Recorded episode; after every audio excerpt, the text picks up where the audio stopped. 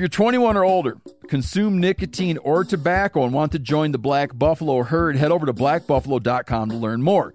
You can order nicotine pouches online. They ship directly to most states, or check out their store locator to purchase pouches at thousands of retail locations around the country. Black Buffalo Tobacco Alternative, bold flavor, full pouches. Warning this product contains nicotine. Nicotine is an addictive chemical. Black Buffalo products are intended for adults age 21 and older who are consumers of nicotine or tobacco. There's nothing like snook hook sets at dawn or catching a tarpon in the moonlight. Find your next fishing trip made easy on fishingbooker.com and experience the magic of the Sunshine State or any other destination on your fishing bucket list. Book a blue water adventure in search of sailfish or go snapper fishing with the kids. With over 6,000 captains and trips to choose from, planning your next one just got a whole lot easier. Download the Fishing Booker app on the Google Play or App Store or visit them online at fishingbooker.com to book your trip today. You never want to find yourself out on the water fishing without your essentials. So it's best to always pack a Columbia PFG Solar Stream Elite hoodie to protect against the sun. Man, I was just in Hawaii and I had my Columbia PFG Solar Stream Elite hoodie with me. And here's the deal we're in and out of the water all the time, getting in to go spearfishing, getting out, taking the kids to the beach. I'm not going to mess around all day putting sunscreen on, then having to get washed off. I just run a hoodie. Columbia PFG has a lot of great gear. So before you head out on the water, head over to Columbia.com slash PFG to shop their performance fishing gear.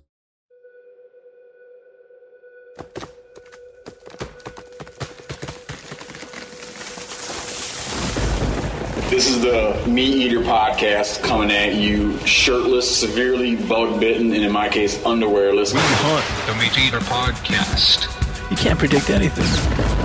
Presented by First Light, creating proven, versatile hunting apparel from merino base layers to technical outerwear for every hunt.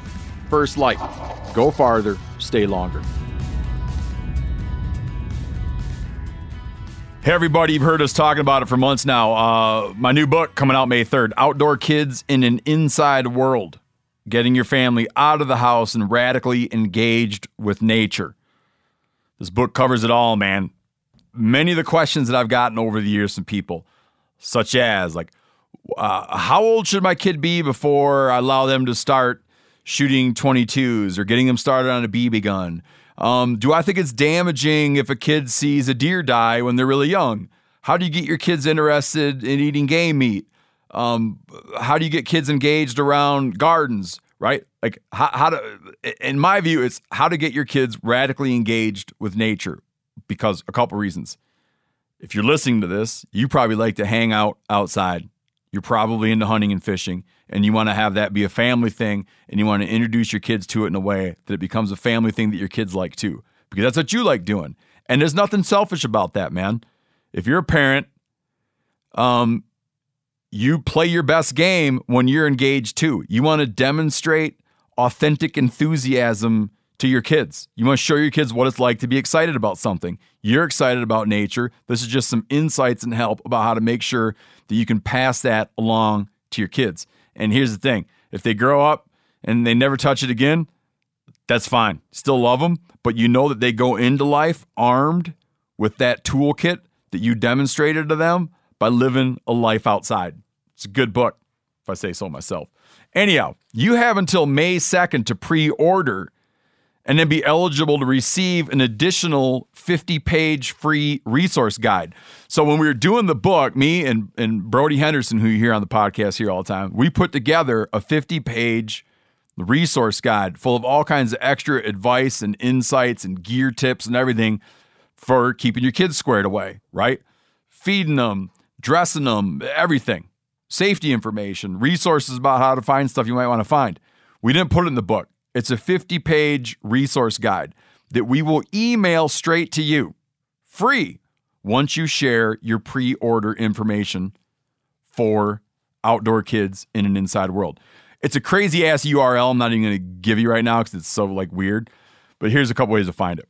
No matter where you buy the book, okay, you buy it on Barnes Noble, you buy it on Amazon. We don't care where you buy it. Take that order information and go to this page to redeem the thing. The page will be in the show notes to this podcast episode.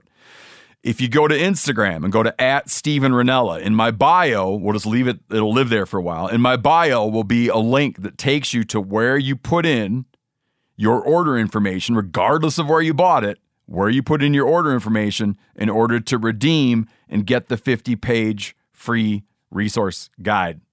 Thanks, guys. I uh, hope you enjoy the book. I know you'll enjoy it. I have been thinking about writing this thing since the minute my wife was pregnant with our first child 12, pretty much 12 years and nine months ago. So thanks, everybody.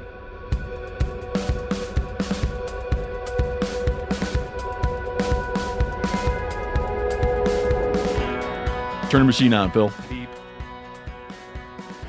Uh, Sam Bates, you so you're better at both skiing and shooting than Janis, I hear.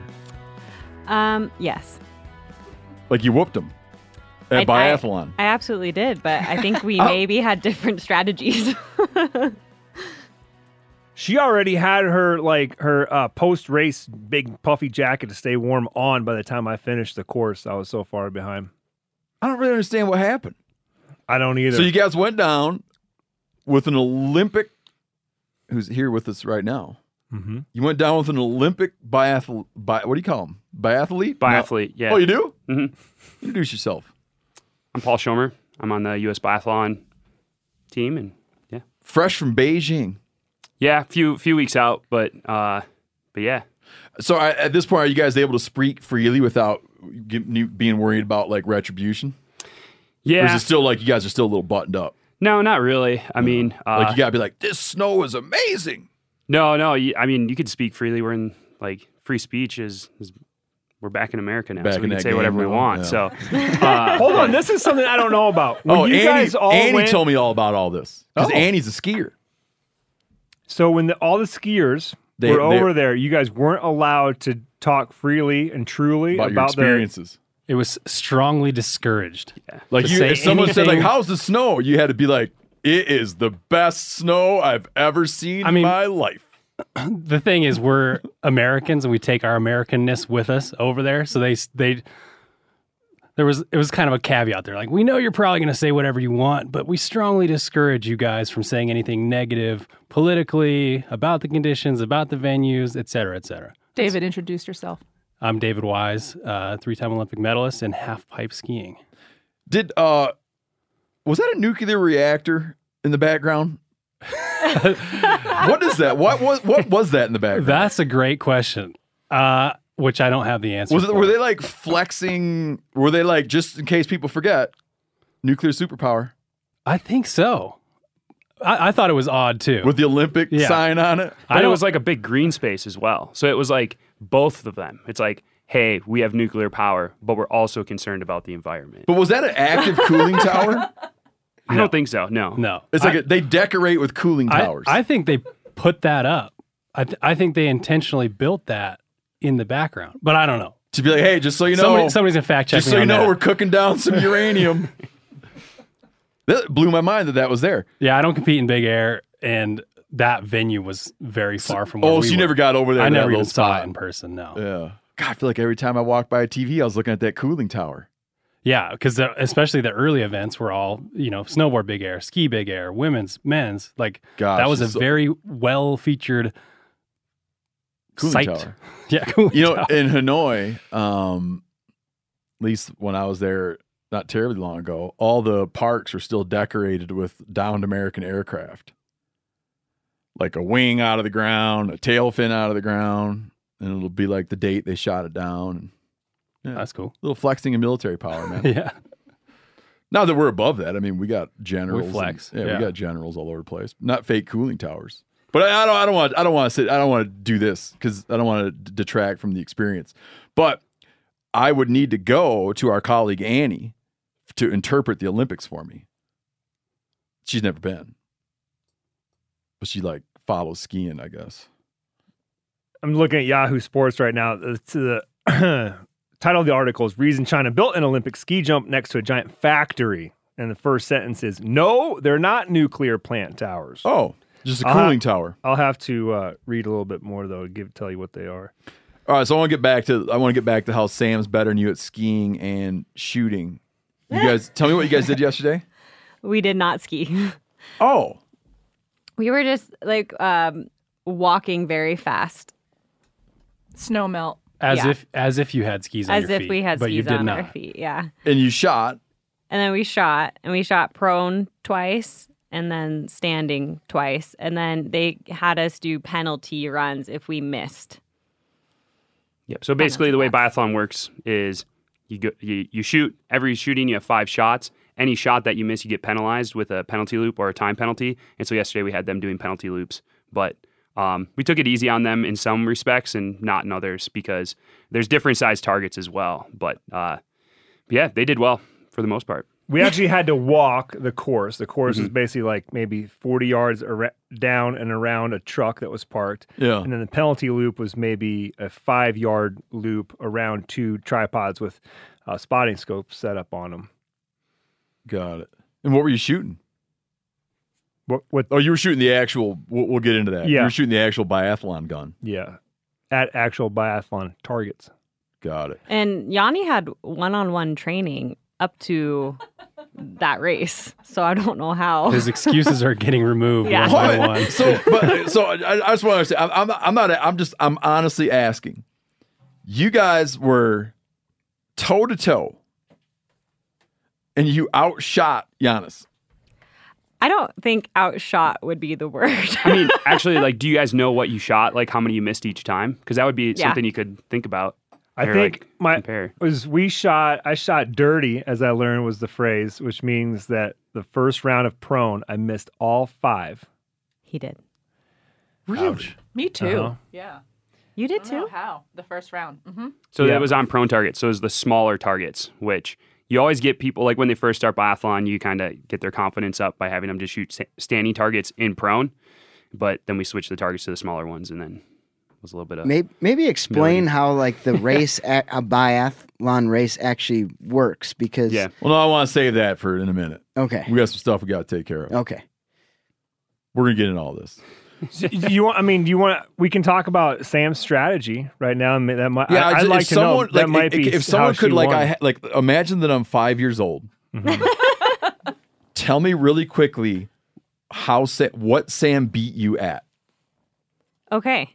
So I would say my strategy that I didn't realize I had was to be accurate with the prone shooting as best as I could, which I don't know. I think the second round I got all five, but the first round I didn't. And then to just be fast with the standing because I knew I wasn't going to be able to hit them anyways. and then I could just run my penalty laps really fast and then Oh, so you just basically built a strategy where you're planning on missing. Yeah. So just get it over with, yeah, and then do the penalty shit. because I can't hold that the gun up for that long. You know, it's like I knew I wasn't like without time, I wasn't going to be able to shoot accurately. Not that I was shooting accurately with time, but Got it. In my sport, we call that skiing your strengths. there you go. Oh, Yeah, I just think if the you biggest figure thing, out what you're good at and you send it. there you go. Yeah, I think the biggest thing to just remember with biathlon is that it's a race. It's not a shooting competition only. So, as Sam demonstrated that to get done with shooting quicker, you can get to your penalty loops faster and then therefore you just kind of keep it moving. Where I don't know, other people. Sometimes you camp out on the range. I mean, if you're camped out there for a minute and a half and somebody else shot in 30 seconds, you can think they have a one more minute ahead of you on the course already. So, got you. it's, it's kind of that fine line. And uh yeah like there you definitely see that on windy days. When it's like super windy out people are kind of like well i'm not going to hit all five anyway. I might as well just kind of Do my throw some shots down range and get out here as fast as i can. But you know it's a very fine line in any any competition where it's like okay want to shoot fast but you know if i'm going five seconds faster but i miss an extra shot it's really not worth it so you gotta it's a game of trying to play to your strengths as david so was if, saying if you imagine like an axis, Mhm. and on one is, uh, on one is fast skiing, Mhm. and on the other is is being a dead eye dick. Where is your strength? Um, I would say this year I was better relative to like the World Cup field, I was probably a little bit above average on shooting and right around average with skiing. Got it. So That's good to hear. yeah. Uh, okay, we got to cover a couple things. Corinne, one thing that you you misrepresent. I'm not anti-skiing. I'm anti my family skiing. if I could have my way, everybody in the whole world would ski. That's all they would ever do. And then anything I wanted to do, they wouldn't be there. so like spring break, I had to take my kids to Six Flags. I'd be like, no one's at Six Flags. They're all skiing. I'm just at Six Flags with my family. If I go ice fishing, no one's ice fishing. Okay, got They're it. all skiing Except me. But I'm with my family ice fishing. got it. Okay. It's not I am not I am pro skiing except for five individuals on planet Earth. But you don't feel so like I want 700 700 billion 999 million and you know what I'm trying to say? yeah, the math. Let's say Going back 700 to billion is quite a Like, math podcast. People ski. P- That many people ski. And then there's five that don't. But then don't And you my like, family. Don't you knock Janis for not being a true outdoorsman because he splits his time Yep. skiing? I want, I'm glad that he does it, but I look down on him for doing it. But I support, I support him doing it.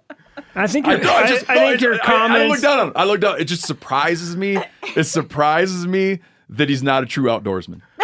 I just want to say, Steve, that you might need to rethink how you're kind of framing this whole skiing thing. I, I know you're trying to do that actively right now, and I'm proud of you. But I Yes, just I'm want trying to say, clarify. I'm I trying want to to say that the, the, the public reaction to you, to your and Brody's, uh, I don't even know what to call it, grievances the other day. Yeah. Uh, I to, to sum it up, I'd say they thought you were selfish and insane, which Sure. is kind of Hey. how I felt as well. Now my daughter, now my daughter is like, I'm going to be a ski racer. okay. What about what about biathlon? What about biathlon? Do they do it on weekends? I'm Yes. sure they could. Yeah. If they do it on weekends, I don't like it. Weekdays, weekends, you know, every day. You Yep, can every show day. up any day. Now listen, my kids skied nine Saturdays in a row this winter. The Rinella household was dead. The Rinella household shut down. Nothing like ground to a halt. The minute that shit ended, we went to Texas hunting. We went out fishing here. This weekend, we're going beaver trapping. We're back on. Why are we back on? Because skiing ended. But here, don't you? There's two days in every weekend. You know that? But it doesn't work that way. It doesn't. No, 'cause it's Skiing just one like, day I takes thought up so the too. entire weekend. No, because I like to leave. I like to go Friday night. pew, out, gone. Don't don't you feel like your stance on this might actually be hurting you in the long run? Yes, yes. Because My I wife doubles. No, my wife's like. My wife has taken now like a sort of screw you. I'm gonna make it worse. Oh yeah, she's she's digging her feet in. Yeah. She's like, uh uh you ain't pulling me away from this. Oh yeah. one. Now she's like, yeah. You know. So now, Listen, I I I got the just shut my pleasure mouth to about be it. on, at the ski hill when his kids are they're skiing. They're skiing right next to my kids. And the smiles on all three of Steve's children as they enjoy gravity pulling them down oh, that oh, they hill. love it. They ah. love it. They're like, like you wouldn't even believe it. It- It's just like pure joy and ah. so much fun. I fun. love to hear that. And probably because partly the enjoyment there is because they're like, Dad doesn't like us doing this. Oh, so yeah, it's like they're like it's like listening to rock and yeah, roll oh, back yeah. in the fifties. That's right. Okay, but what if they did like- biathlon and they're shooting uh practice was increasing their their accuracy and their hunting prowess? If my kids all of a sudden said, "Hey, you know what I'm gonna that I like to do? We like to go out in the mountains on our skis and ski around hunting snowshoe hares," I'd be like, "I think we should do that every weekend and then would you take till up we die." Yeah, Okay. Oh. if that's what they were oh, gonna do. oh, Oh Steve no, I'd be it. like, "That sounds right up my alley." That sounds right up my alley. Listen, if we get this trip to Sweden dialed in, where are we at with that, Sam? I'm waiting for someone to approve it. Okay. oh, for our capercaillies? Yeah. Mm-hmm. We're going to be Well, skiing I- I'll- on I'm I'll- oh, here. I hereby approve it. Thank you. Now tell Annie and Tracy that. We're going to be skiing I on don't know. I don't know. It's like held up on me. 11 foot skis. 11 feet I'm probably gonna bring some Oh, shorties. sweet. I That's a long ski, right? That right? sounds That's so a- fun. They, they have to be. long ski. They have to be long for flotation. Yeah, we'll see. So the one thing that I would say Oh, about this hold on a though minute. is I, I was like when I was ice fishing as a kid, I was definitely wishing I was out skiing. So Really? I mean, but I was also in Appleton, Wisconsin, which is just like there's no skiing around there anyway. So it just Old seemed like this landfills. fantasy thing. You ever go to like But- Sunburst, which is right there? I didn't ski when I was growing Oh, up, so I just did it. I, I was just like, you I didn't wished I would. ski. No, no, no. So when did you actually start? um, when I was like 16, I started skiing. Oh, okay. Yeah. Before that, I was a wrestler. So Okay, hold tight a minute. yeah. I'm going to reintroduce our guest. Then we're going to get serious about this show here. David Wise from Reno, Nevada. First light ambassador. If you had to watch the Olympics and see a fella run around in first light hunting clothes, it's probably you. It's probably me. I would assume. Unless they're picking up ambassadors left, left and right, but I think I'm the only one. Two time Olympic gold medalist and four time X Games gold medalist. So the Olympic gold medalist 2014, 2018, four time X Games gold medalist 12, 13, 14, 18. He took silver for half pipe in this year's Beijing Winter Olympics. That's not the one I'm wearing. I almost, I'm wearing his medal. I almost went three for sons of three. bitches. What Just- these weigh? Just one step shy of three for three there. Really? What do these weigh? Like 500 grams, And just uh, over a pound. How old are you now? 31. That's old for. I didn't know this. I didn't know this till I, I didn't know this till I read it today. Yeah. You're like Tom Brady. yeah. I've been getting some Tom Brady references, plenty, plenty of, uh, yeah, plenty of old guy. references. 31 is old. Well, if you think about it, it's all it all comes in like the comes down to the age range of the sport, and there's no collegiate comp- competition for half pipe skiing. So pretty much, you either drop out of high school and start as a professional at 15, 16, 17, or you complete high school and then you have to you have to launch your professional career fairly early. It's a young sport. Like I turned pro when I was 18, but some of my peers like started signing contracts and traveling the world at 15, 16 years old. So even though I feel like I'm young as a human in the sport, I'm old because I've been doing it for, you know, Yeah. 15, 16 Young years. human, old skier. Yeah. Old half pipe skier. Because And, and if you the- went back and if you went back and tell us it in four years, uh, Yes, the you might be Olympics the- are every four years. you'd be the oldest dude yeah, in your competition. I, I I would assume so. I was the second oldest in finals this time around by one year, and if I go again, I'll be the oldest. I'm sure Man. in in in half pipe, not Okay. not in, uh, not on the Olympic team in the half pipe. Olympic But there team. can't be many other athletes much older on the American Olympic team, right?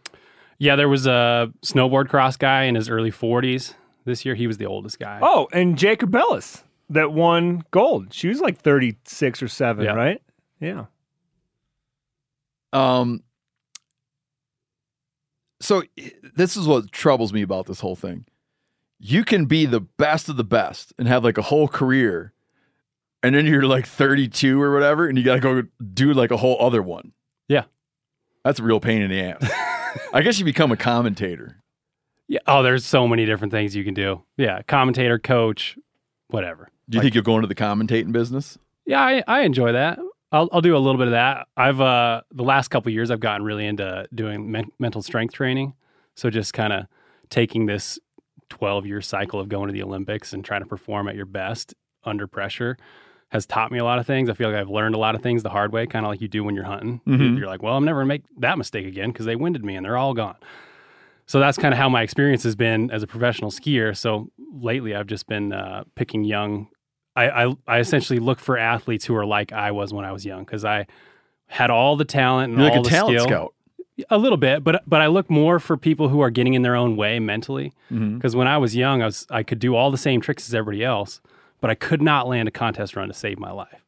I didn't win my first X Oh. Games gold medal until I was 21, which was already old for a for a first time X Games gold medalist.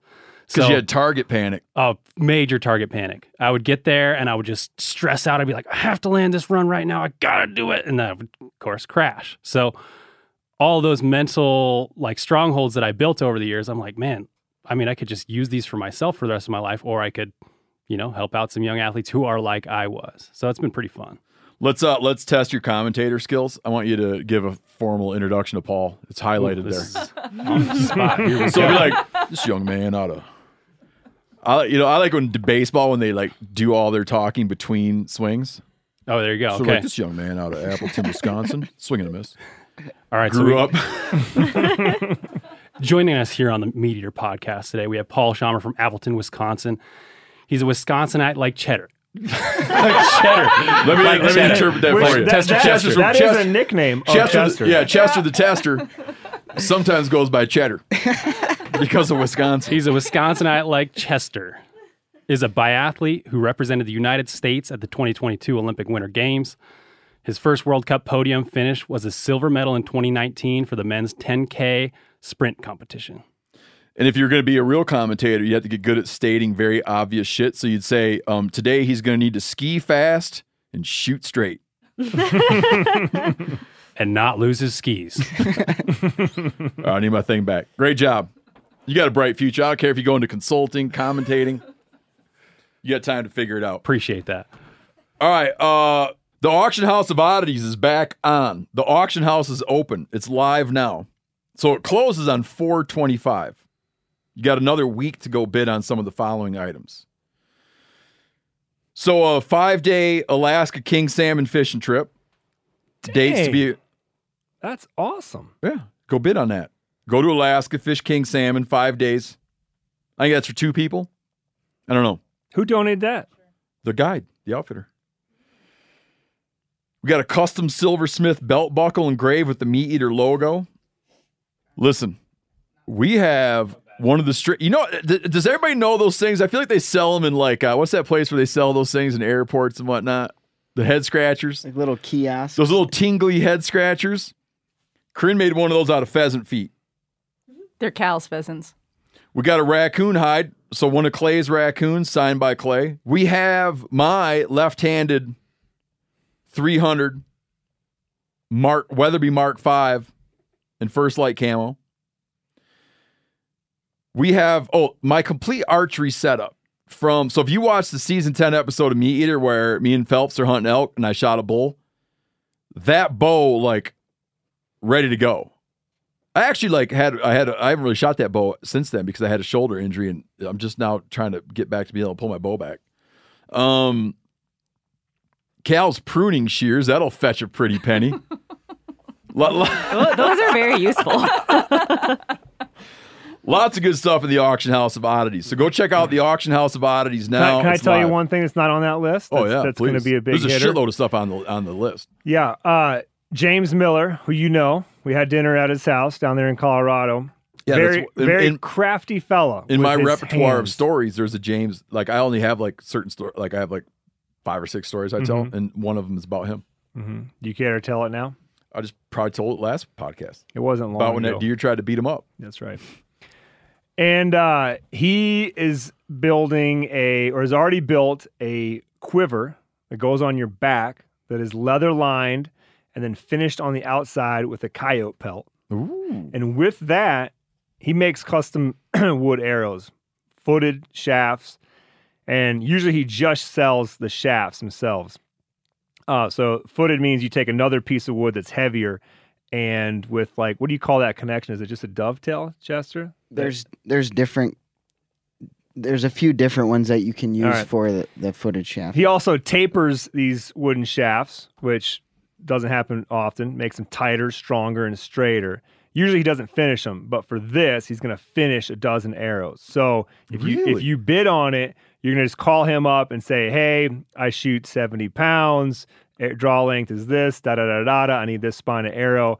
And he'll build you exactly what you want. This dude And- is one crafty craftsman. yeah, they're so beautiful that when you get them, you're gonna say, "I don't know if I should put them on the wall and just look at them, or if I should go and shoot them." He would rather have you shooting them, but maybe you'll take two or three and just keep them as art. and he's sending them the in that coyote fur quiver. No shit. Mm-hmm. Oh, uh, you'll appreciate this as a as a archer, bow hunter. Yanni and I were doing a little research on something the other day. Um, three arrows recovered at the Battle of the Little Bighorn site sold at auction. Ninety six thousand dollars. Beautiful though.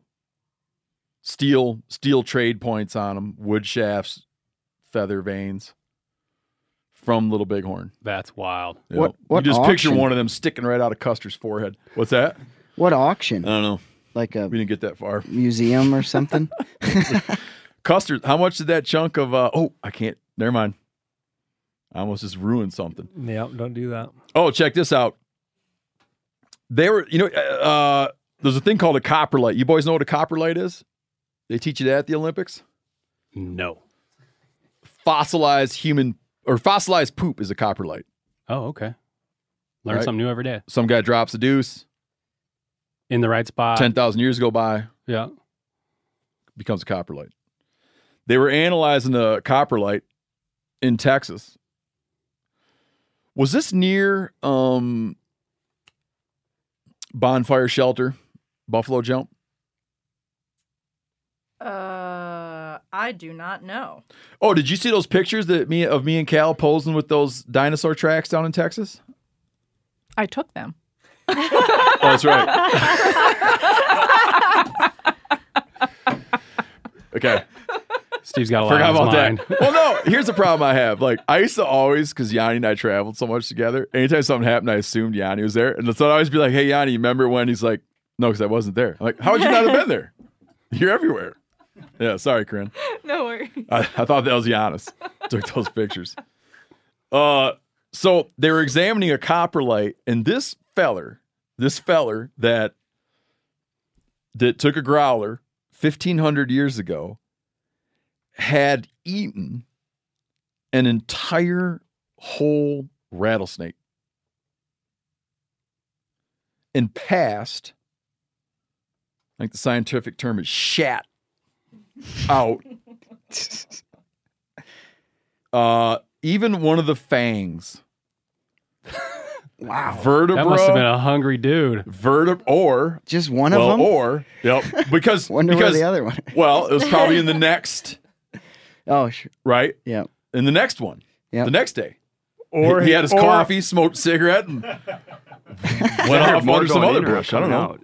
so vertebra ribs fang 40 some scales and as happens in this discipline in archaeology and we've joked about this in the past and we've had archaeologists joke about it anytime you find something weird you say it may have been Some kind of a ritual. exactly yeah. so of course there's the this may have been ritualistic I, I I'm picturing this being some kind of poetic justice. So I have chickens at my house, mm-hmm. and we had a we raised a pig, and the pig was very kind and super lovable. And then at one stage, it just kind of went feral and started eating the chickens. oh So when we butchered the pig and turned it into bacon, I took some of the guts and stuff like that and fed it back to the chickens. Felt like it was poetic justice. got it yep So I think maybe this feller had a pet rat that was like his, you know, his Mhm, homie, and he mhm. watched this rattlesnake swallow the rat whole, yeah and he was like, "I'm gonna kill you, and I'm gonna do the same thing to you." that's probably you should publish that I just wrote it right now. Yeah. an alternate an alternate explanation. Really interesting though. Now Heffelfinger, I can't tell how serious was Heffelfinger when he was suggesting that. Yeah, never mind. I don't because he kind of made a flippant off the cuff comment. I don't want to hold him to it. Um, Yanni, this is a this is like a hard to explain thing. It's between me and Janis, but I sent Corinne a screenshot of my text message exchange from Yanni. So yeah, I got I I haven't asked Yanni about this yet. Yanni shares with me how yeah Yanni one day shares me how he and Mingus operating s- together as a sole unit caught a mountain lion. And this is like a a, a, threshold. This is a this is this is uh, almost like a religious experience for Yanni because this is like like the archaeologists always say. Yanni knew he would arrive, like him and his dog as a hunting unit would arrive once Mingus just caught a lion. Because then it's like, it wasn't that he was following one of his buddy's dogs. He wasn't just along for the ride. He wasn't barking, but didn't really know what he was barking about. Like, He did the work. Yeah. Caught his own line. Irrefutable proof. Which last time, Unless we- he just had me walk through the woods and notice the lion in a tree, which doesn't happen. and last time we were talking about this on this here podcast, I was saying that that's you were asking me like, what's next? I said that's next. We got to go out and hunt and do it on our own. And you've since caught three.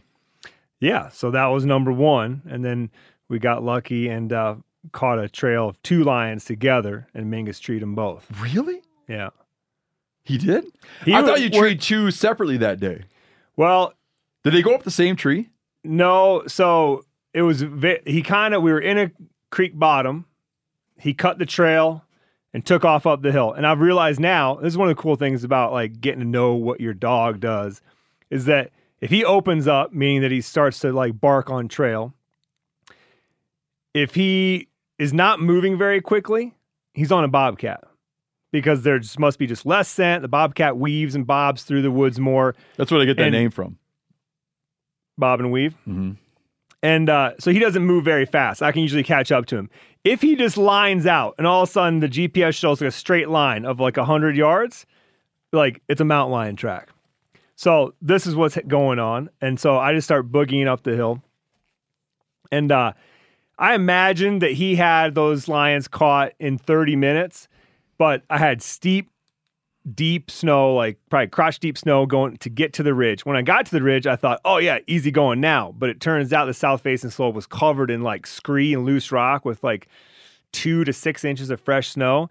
So even it looked like it was going to be breezy and just going to grease right across it. And it ended up not being so. And it was kind of treacherous, like slipping and sliding, feet poking through into holes, smashing my shins onto rocks. So I Mhm. had to slow it down. I even busted out my trekking pole. That's how bad it was. That bad. So he was there for a solid hour. I finally get there. Making noise the whole time. I don't know. Oh. Hopefully, that's what he's supposed to be doing, right? All I know is that I get there. Right as I get there, he maybe quits barking like five or 10 seconds earlier. And it wasn't until I was under 200 yards so I could even hear him barking just because of the curvature of the hill, you Mhm. know? I get to kind of a rock outcropping and he's quit barking for maybe 10, 15 seconds. And I look down below me and I see a mountain lion on the ground slinking away, going the, going the direction I came from, but 80 yards below me. And Mingus is not barking. And I'm like, uh oh, I did it. Like, that, Got your dog killed. yeah, got my dog killed because he was by himself. Bad news, you know? It was just in the back of my head. Even Your though, daughters would have been pissed. yeah, but I could have fixed that problem with another puppy or two.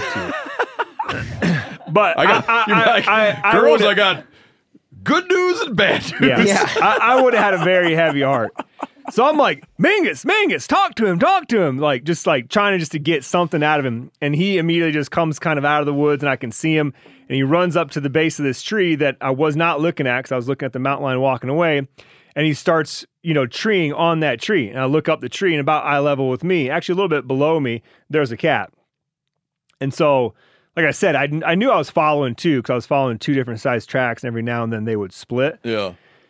And I could see at the base of the tree that he had worn it all out. You know, there was no snow left, and he, he's a tree biter. So at about when he's on his hind legs, at about head height for him, there's usually like a 18 inch oval circle of where he's worn the bark off Mhm. the tree. So he does that for a minute or so. I'm like, okay, and, but again, I don't know what the other cat. I don't know had he been going back and forth between two trees where the other cat was. I don't think the cat would have just been on the ground watching him tree the other one. That Mhm. doesn't make sense. So I don't know what happened there for an hour, but he only trees there for a minute, and then all of a sudden he stops, and you can see his nose kind of points the direction where that line was, and I think it was about 10, 10, 30. I'm guessing that he caught like an uphill thermal and must have caught the scent of that other line that left, and boogies down to that track, takes off, and two or three minutes later, I can hear him barking treed like 400 me. yards away. So he went and caught that one. Was it a female in like a semi-mature kit? Exactly. Female and a subadult. Man, we got to set some time. We got to set like some time to hunt. But I'm telling you, I'm getting the lion. Yes. Over Mingus. Yeah. So that's how we get back to this text chain. Oh, so, oh, but uh, one quick thing. Uh, Yanni informed me before we started that Yanni has now secured permission with his spouse to get a second lion hound. Mingus needs a buddy. Are you going to buy like a high test, like a you know, like a high test pedigreed lion hound? I've gonna get- already had some offers for free Mhm. To just take dogs. I think that there's plenty of hound m- trainers, handlers, whatever. They might not even necessarily be breeders, but they like to see lineages keep going, and they're not in it to like make money. They do. They're like, hey, I have great dogs. This other person has great dogs. We're gonna make some great dogs. We would like them to go to people that hunt and and keep those dogs hunting. Oh yeah, and then keep that you- line hunting. Yeah, and you'll like obviously take super good care of it and hunt it. Mm-hmm. Yeah. You won't be like some guy like, oh, you know, just watching TV, but I was going to be a lion hunter. Yeah. Uh, so Yanni Dave, texts me. Dave and Paul, there's a there's a picture of Mingus. Back to the text change. Yanni the texts me. the tree. Texts texts me that Mingus caught uh his first lion, and I text him like I don't know what the hell I said. Great. Then I text Yanni a photo of a fox squirrel eating a shad in a tree. Hold on, let's get it exactly right because I feel like I'm about to get thrown under the bus here. You said just you and Mingus. I said, "Yep." I did get a tip from my buddy about two spots to check, um, and the cat was in the second spot. You said that's gotta feel good, and right below that's gotta feel good. There's a picture of a fox squirrel in a tree eating a shad, mm-hmm. all coated in blood. Yeah, and I said to which he to which he has zero reply. I just sent him the most interesting photo in the history of photography. No, I said I said I'm on cloud nine. I said coincidentally, I got to watch him find the tree she was in the first time. She jumped twice. This is while sitting on the most groundbreaking photograph known to man. I said it was beautiful. A you fox come back squirrel and say no comment on the squirrel shad- eating the fish. Eating a shad in a tree. This is like I'm trying to think of photos that could compare. Oh, like Neil Armstrong, like on the moon with that flag. I basically sent that to Yanni, but it's 1970 or whatever the hell that was, right? Yeah. So I'm in like a very different headspace. Cloud nine, my dog's just treed its first mountain lion on its own. And you said that's got to feel good. And then just slip in this picture. And I look at it like, oh, Well, that, uh, that must be one of those memes, but that's like Steven Rinella style. Like, that's got to feel good. Just like this fox squirrel has to feel good munching on this shad because most fox squirrels don't get to eat. No, I said no too often. comment on the squirrel eating the fish. There's a picture of the fi- squirrel eating the fish. If you guys want, I figured it was a meme. Yana says, "I fi- is that real? I figured it was a meme that went with that's got to feel good." I, I want to clarify something for you and everybody. I have never in my life, nor will I ever in my life, ever traffic in a meme. I'm right there with you. I'm on team no meme. I won't text a meme. I won't put a meme on social media. I will not. I do not traffic in memes. Or emojis. Just like all of it. No, I don't traffic in emojis. I use all of those. I will never traffic in a meme. You guys big meme guys? I mean, I, I appreciate a good meme. Oh, here and do you? there. Do Yeah. you? All right. I'm not I'm not a trafficker of memes either. I don't I don't, I don't create them or you know.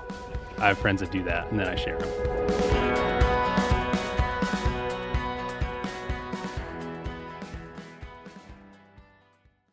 Spring is a great time to do something with your family. Do some spring cleaning, which I kind of started today outside, planning outdoor activities, which I'm always doing, taking a little trip to Hawaii with your kids for spring break, which I just did, which was great. You know what else you can do for your family this spring? You can shop for life insurance with Policygenius. Make that part of your financial planning for the year. I've said it before a, a thousand times, I'll say it again. When my wife and I, when we started having kids, we got serious about life insurance, and man, I felt so much better after we did. With Policygenius, you can find life insurance policies that start at just 292 bucks per year for a million dollars of coverage. Some options offer same-day approval and avoid unnecessary medical exams. Even if you already have a life insurance policy through work, it may not offer enough protection for your family's needs and it may not follow you if you leave your job. So save time and money and provide your family with a financial safety net using Policygenius. Head to policygenius.com or click the link in the description to get your free life insurance quotes and see how much you could save. That's policygenius.com. Rain or shine, every day is a great day for fishing, right? And you probably got rain gear, but you shouldn't overlook sunny day gear. Columbia PFG Solar Stream Elite Hoodie has you covered on the sunniest day. Man, I was just in Hawaii and I had my Columbia PFG Solar Stream Elite hoodie with me. And here's the deal we're in and out of the water all the time, getting in to go spearfishing, getting out, taking the kids to the beach. I'm not going to mess around all day putting sunscreen on, then having to get washed off. I just run a hoodie. I mean, who wouldn't trade a sunburn for a trophy fish? But why do it if you don't have to, especially when this Solar Stream Elite hoodie is built with broad spectrum UV protection? We're talking UPF 50, and it has airflow so you don't overheat. And what's the alternative? Putting down the rod every half hour so you can slather on some sunscreen. Seems like an easy choice to me. So if you're going to be spending long days out on the water, and I sincerely hope that you will be, head on over to columbia.com slash PFG and shop all of their performance fishing gear. We've all seen plenty of gadgets and fads come and go, but here's one product that stood the test of time Seafoam Motor Treatment. Lots of hunters and anglers know that Seafoam helps engines run better and last longer. It's really simple. When you pour it in your gas tank, Seafoam cleans harmful fuel deposits that cause engine problems. I'm talking common stuff like hard starts, rough engine performance, or lost fuel economy. Seafoam is an easy way to prevent or overcome these problems. Just pour a can in your gas tank and let it clean your fuel system. You probably know someone who has used a can of Seafoam to get their truck or boat going again. People everywhere rely on Seafoam to keep their trucks, boats, and small engines running the way they should the entire season. I, for one, use it on all of my outboard engines up in Alaska every year. Help your engine run better and last longer. Pick up a can of Seafoam today at your local auto parts store or visit seafoamworks.com to learn more. Uh, quick note this is the opposite of an apology to the Falconer community. Love it.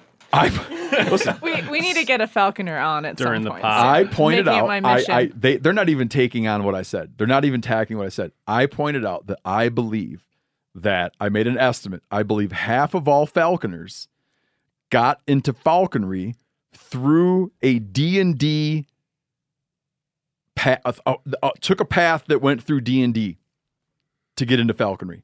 That's all I said. This guy's like, we spend 150 days in the sea. You're that's not what I said. His was not the only He's- comment. yeah, it's just representative of an upset. Yeah, you know, but he's falconer fighting with community like some other thing. What is a LARPer? He says oh, that you live action role players. Oh, I had to look that up too. Because a LERP, there's a LERP, which was long range reconnaissance patrol in Vietnam. A LARP is not nearly as cool. You could disagree. be a LARPer about a LERP. You could LARP LERP. Yeah, you could LARP LERPer. Um, Team No Meme LARP LERP. So, uh, just a clarification to the Falconer community. I didn't say they don't go out a lot. I said I believe that 50% of all people that self-identify as a falconer came through a D&D uh, took a D&D path, came through D&D rather than coming through a relationship with the outdoors. I think you're wrong. We'll never know. Oh no, I think. Well, what if we just polled ten falconers? Do I need to poll more to find out? Well, cuz how are you going to find them? I don't know through Instagram. Oh, okay, yeah. That's fine. Go ahead. You can do, you actually going to do that? Yeah, I'll poll You ten. can make a meme about it? Are you going to be happy if I poll ten and zero of them say I've, or if all of them say I've never played D and D? I will be happy with it once I see your methods. if your methods is going through your network of people who are big time hunters, I won't trust the data. Mm. I'll get with Chester the tester on it to make sure that. Oh, yeah, Chester the I'm- tester I'm- will figure I'm- out how to test yeah, that. that I'm doing the right. All the falconers I know are pretty serious. D- Like I know we're Once again- somehow have to get. We're Once gonna have again, to go I'm to not the next questioning whether they're serious. About it. LARPing festival and see if there's any falconers there and ask them if they got into it Yeah. from D&D. Wait, if I is said, if I said, after the movie Top Gun came out, um, inductees into the Air Force skyrocketed, and then some guy said, "But I wound up being in the Air Force for twelve years." Sure. You'd be like, "But what's that have to do with what I'm talking about?" Yep. You're not. They're not talking about what I'm talking about, and and you're not. I get it now. Okay. Is it a video game? Dungeons and Dragons. Oh.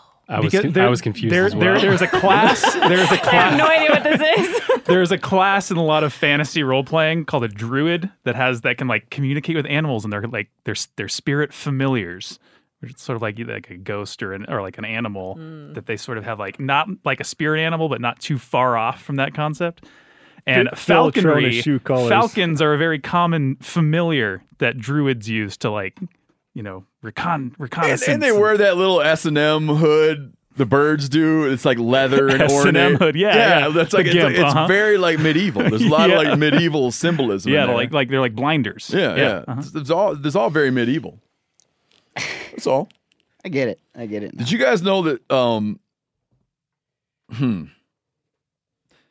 It's estimated that the ski was. I'm just looking at some stuff Corinne shared with me. The ski was perhaps invented before the wheel. yeah, of course. Oh, that's obvious to you. I mean, it seems obvious to me. Maybe that's my ski background, but But it's also much easier to construct a ski than it would be to wheel. that's kind of what I was thinking. Yeah. It's a big flat thing. The first Well, the I- first I- skis uh, were glorified snowshoes. You think so? Absolutely. Twenty-two thousand years. Uh, saying that there's. I don't. I gotta. I don't. I gotta get this evidence. Twenty-two thousand years worth of evidence of skiing. Cave drawings suggest man used skis during the last ice age. The oldest ski artifacts come from the Mesolithic period. Fragments of ski-like objects discovered in the 1960s date back to 6000 BC in northern Russia. You buy that? Yeah. I mean, Are you how much winter is up there? You you have to get around in the winter. So I mean, otherwise you're gonna just be post holing around all the time. There are from 4000 BC rock carvings of a skier in Norway. There's skis, actual skis discovered in Finland that were 3 from 3300 BC. In Sweden, two skis and a ski pole emerged from a bog in Sweden dated to 2700 BC. From 2500 BC, there are rock drawings that depict a man on skis holding a stick on a Norwegian island. 200 BC, they got into skiing in China. And check this out. The word ski comes from the Old Norse word. I don't know. What's that word? Skia? Not not quite sure, but it sounds. It's probably could like be. Shia or something Oh. like that. Oh, there you go. My coach is Norwegian, so he we always butcher Norwegian words, and it drives him nuts because he's like, "No, it's not that. It's the." Oh yeah. yeah, yeah, yeah. Uh, So the word's derivation is a split piece of firewood. That's pretty damn interesting. Oh, did you guys know what the Alamo means? I didn't know that it meant uh, cottonwood. Did not know that. No. Nope. All right. Do you uh, explain to me? Uh, so, because you, because as a bi, like, let me ask this: as a biathlete, um, how much is like how much is the history of skiing and hunting? Like, how much is it interwoven as sort of like a Genesis myth, and how much is it that people are like, yeah, who cares? Um, like how many biathletes of the today? guy, yeah, like. Is it like, are you hearkening back to the olden times, or are there a lot of people who are like, I don't give a shit where it came from? Um, I would say a lot of people probably like I don't really care, but Mhm. uh, I mean, it really depends what nation you come from too. Like, I mean, if you're coming from Germany, the sport's just so big. You're like, I don't care. I just am like out here to like compete. Yeah. Um, but I think there are definitely other people who have like more of those those roots. Like if you're up in Norway, Sweden, Finland. Um, but I mean, it kind of went from like hunting also to the military side. So I mean, I would say the military uh, roots are still pretty strong because they still have like military world championships every year and stuff like that. Um, but Yeah, because that one that when the Finns were whooping on the Russians prior to World War II? yeah, I mean they used They, to they train. like kind of dominated them in winter combat, right? Yeah, uh, I mean that's how like I mean in World War II as well, like Norway, the Germany, they just like really couldn't hold Norway because they were just so one they they knew the land so well, but two they could get around really really well. Um, but I mean they had trained their military um, in their like border patrol. Uh, pretty heavily on skis for the longest time um, and that's when like those training exercises really started to morph into competitions and people were like hey this is pretty kind of this is pretty fun to watch and like do and um Also, it, so it more came out of of of military units trained to travel by ski, travel on skis. Yeah, I think, but I, but like because it originally had come from hunting, because you know back in the day, in the you're in the middle of winter up in Sweden, Norway, Finland, uh, Russia. I mean, you just can't. It's so much more effective to get around on skis, and so um, I think the military adopted that, and I'm sure that back then that's where. Um, they, they kind of saw the success of it and were like, "Hey, we're gonna we're gonna adopt what these people have been doing on on snow and um, train our military because it was just like very effective." What what countries kick the most ass in biathlon? Like who has the most golds? Uh, Norway for sure right now. Um, and I mean it's it's pretty big. It's the most watched winter sport in Europe. So um, Is it really? yeah yeah like the average World Cup has about 36 million uh, viewers on television. Um, yeah, has some like huge market shares in in Norway, Germany, uh, Sweden's growing, Russia, France. But um, for the most part, I would say Norway has like a really uh, strong development of younger athletes as well. So it's uh, they just I mean they they have the numbers as well. I mean, here in the U.S., you kind of struggle to get more than like hundred people at a race to to go where. Uh, in Norway, you, show up and you may have like 1,200 kids just like racing on a weekend. So you're you're sort of like testing. They're testing a much higher percentage of youths for talent. Yep.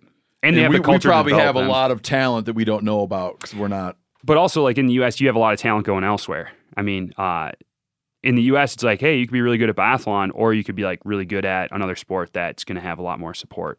Um, not to say that there's not talent in biathlon, but it's a lot harder to find as well. I mean, most people don't even know what the sport of biathlon is. I mean, back home, I say it, and they're like, like, oh, what do you do? And I'm like, oh, I'm on the biathlon team. Like, oh, so you like run and bike or swim and do something else, and you're just like close, but it's skiing and shooting, and then they get even more confused. So it's, I mean, it's just so, such, so David here, if he lived in Norway, he might be a. It's more likely that he might be a biathlon. He might be a biathlete. I mean, but Norway in general, they just have like a killer winter sports. Uh, like across the board. Yeah, I mean, they won the medal count in the last two Olympics, and they're a country of five and a half million people. So it's it's like basically Minnesota dominating the Olympics just as one state, but they're an entire country, and part of that is because they they care a lot about it, um, and they have training centers and um, everything else set in place to develop all the sports across the board. Um, so I mean, uh, I don't know who. I mean, I think the U.S. is still like the powerhouse of freestyle skiing, but it's it. The example would be then uh, like snowboarding. The U.S. has always been really good at snowboarding. Why? Because we like kind of invented the sport, Mhm. and Norway's kind of the same way. I mean, they they it's like their sport. Um, they've always been doing it, but like there's always there's also a huge following in Germany, and Germany uh, have really good biathletes as well. But it's because it's it's really popular there as well. Yeah. Do you have this experience where you go to Europe, Nor- Scandinavia especially, where like you get off a plane and you're a you're like almost an A-list celebrity because you're an Olympic biathlete? Um, I wouldn't quite say like getting off the not plane. A-list. People know you. Yeah. Yeah, yeah. Uh, but no, like if you if you go to these races, um, like my first World Cup in Antholz, Italy, uh, there was about like 60, 65,000 people at the race. And it's like, yeah, it's it's like people I are just like, oh, can I get your autograph and stuff? And you're like, yeah, sure. I don't know why. You're just kind of like confused by it all. But Yeah. um, yeah, no, people are definitely into it um, over there for sure. And then you come home and people are like, "You do what?" Yeah. Why? I mean, I landed in, so I live in Fargo right now, and I landed there right like flew from Beijing home for a week before I had to go back for the last World Cups. I land and I'm wearing like my Team USA sweatshirt, and this woman comes up to me and is like, "I hate to be weird and stuff, but like I was looking for him, and you kind of look like him. But did you just come back from the Olympics?" And I'm like, "Yeah, yeah, I did actually." And she's like, "Oh, what's your sport?" And I'm like, "Biathlon." She's like, "Oh, so you're you're a summer athlete, so you're not actually competing right now?" And I'm just like, Oh my god. um, well, no, I just said I flew home from the Olympics, and it was just like people just don't get it, and I mean, Yeah. it's like okay, well, whatever. Uh, has the U has any U.S. team member ever placed a medal in biathlon? not at the Olympics. We're the only U.S. sport to not have medaled at the Olympics. Ooh, yeah, How, how, how does that hurt, or is that like a challenge? How many? How many more? Do you got any more? How many more Olympics you got in you? How old are you? I'm 29, so Uh, I'm I'm out. Get pretty I'm like middle. I'm not long in the tooth. old, but What's I mean, an old biat? What's an old? What's the oldest person to compete? like 38, 39. Okay, I so think you, at you this guys last get- Olympics. you guys can squeeze more years out of it. yeah, yeah, for sure. I mean, in, in endurance sports, you're gonna have a little bit, little bit more time. Um, So you, you'll go back. potentially that's something I'm definitely thinking about. But I mean, I'm 29. I'm like got other things I want to do in life too. So I don't know, You, but you, but you'll live to be like in your early 80s. yeah, for sure. So, but uh, it's a lot of time on the road too. There's just a lot of different things to kind of balance. But So you're um, thinking about wrapping it up? Um, I have at least two more years. It's a matter if I want to go two or four more years Where's the next one going to be held? in Cortina, Italy. So it'd be pretty sweet actually, and uh, that's something that I've definitely thought about because I've had my best races in Antholz, Italy, which is the venue that those Olympics will be at, and so it's kind of like, hey man, like uh, Oh. go back and um, have a good thing going with the team and stuff. So yeah, it's definitely something I'm I'm still thinking about. But um, going back to the question of like, does it hurt? And I mean, it's something that's always talked about.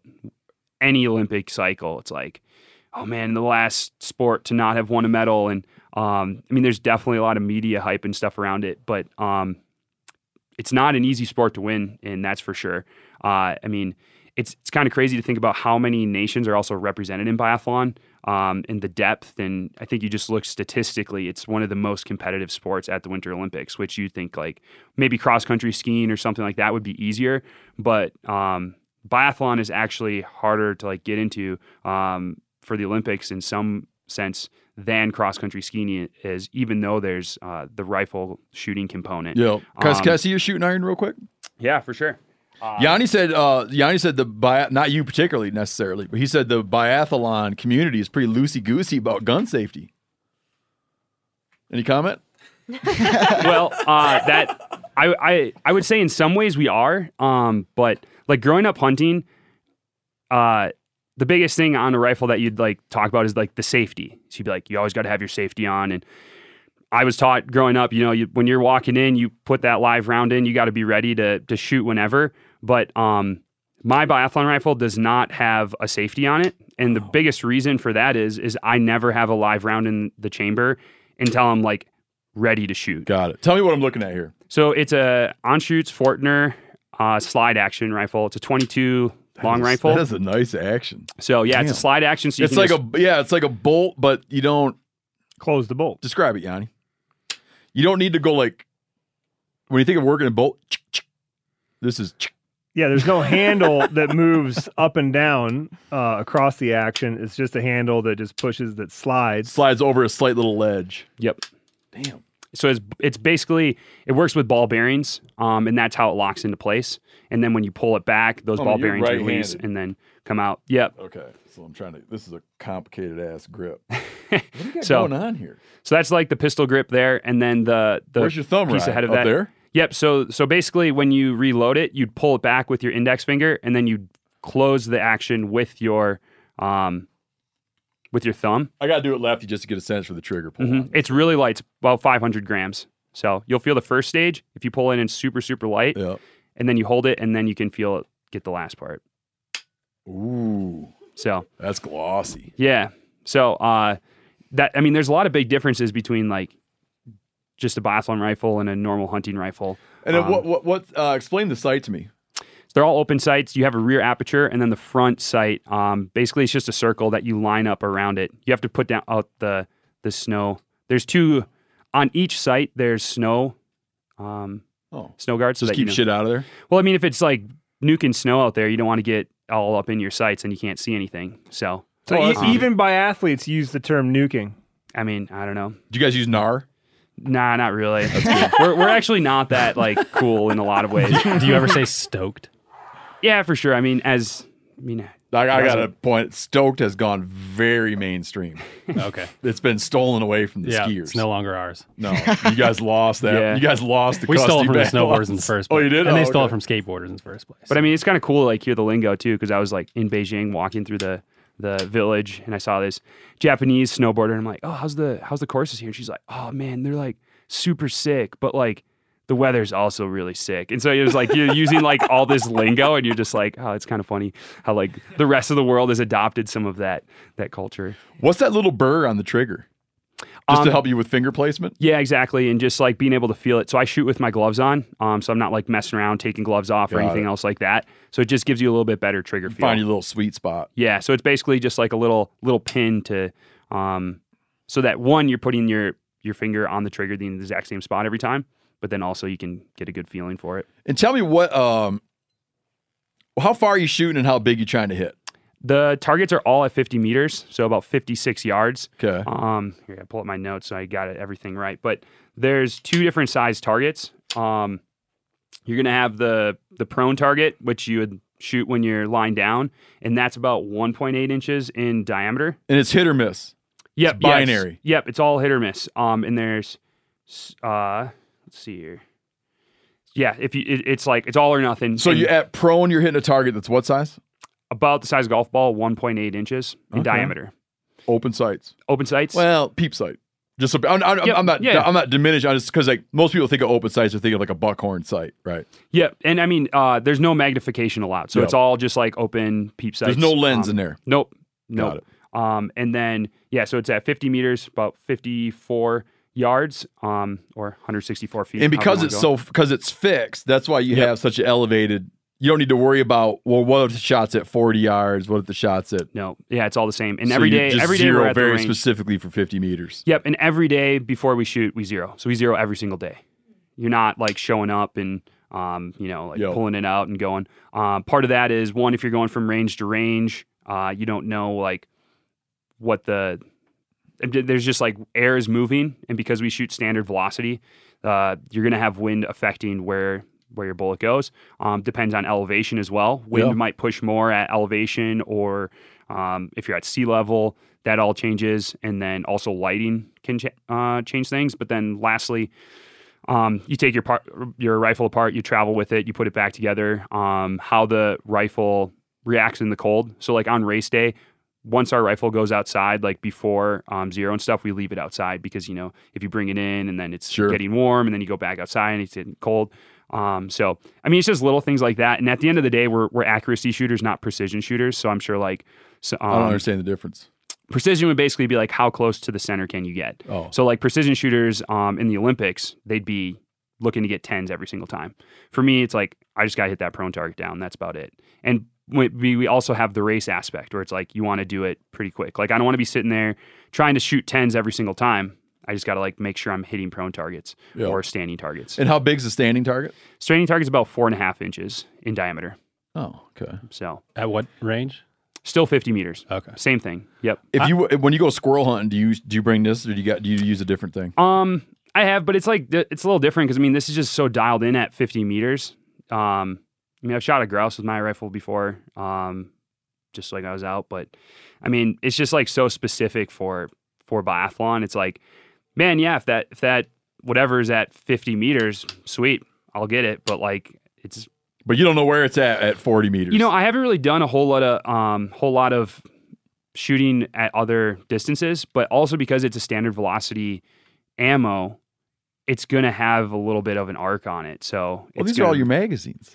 So you, I mean, so for during uh during races, you got it. So if it's a two or four shooting race, you gotta reload each time. So each magazine holds five rounds, and um, you can up to five five shootings. So that that's the prone sling. Yep. So that prone sling uh, goes into my cuff, which is on my arm. Which the guys were doing yesterday, they were looking pretty good with the with the cuff on. Yeah, it's pretty slick. There's like just a, basically an armband on your bicep, and when you get into prone, you take that little hook and lock it in. And when you lock it in, you can just basically just go all skeletal and relax that front hand, it. and it's you know, like a nice platform. Do you guys all use the same gunsmith?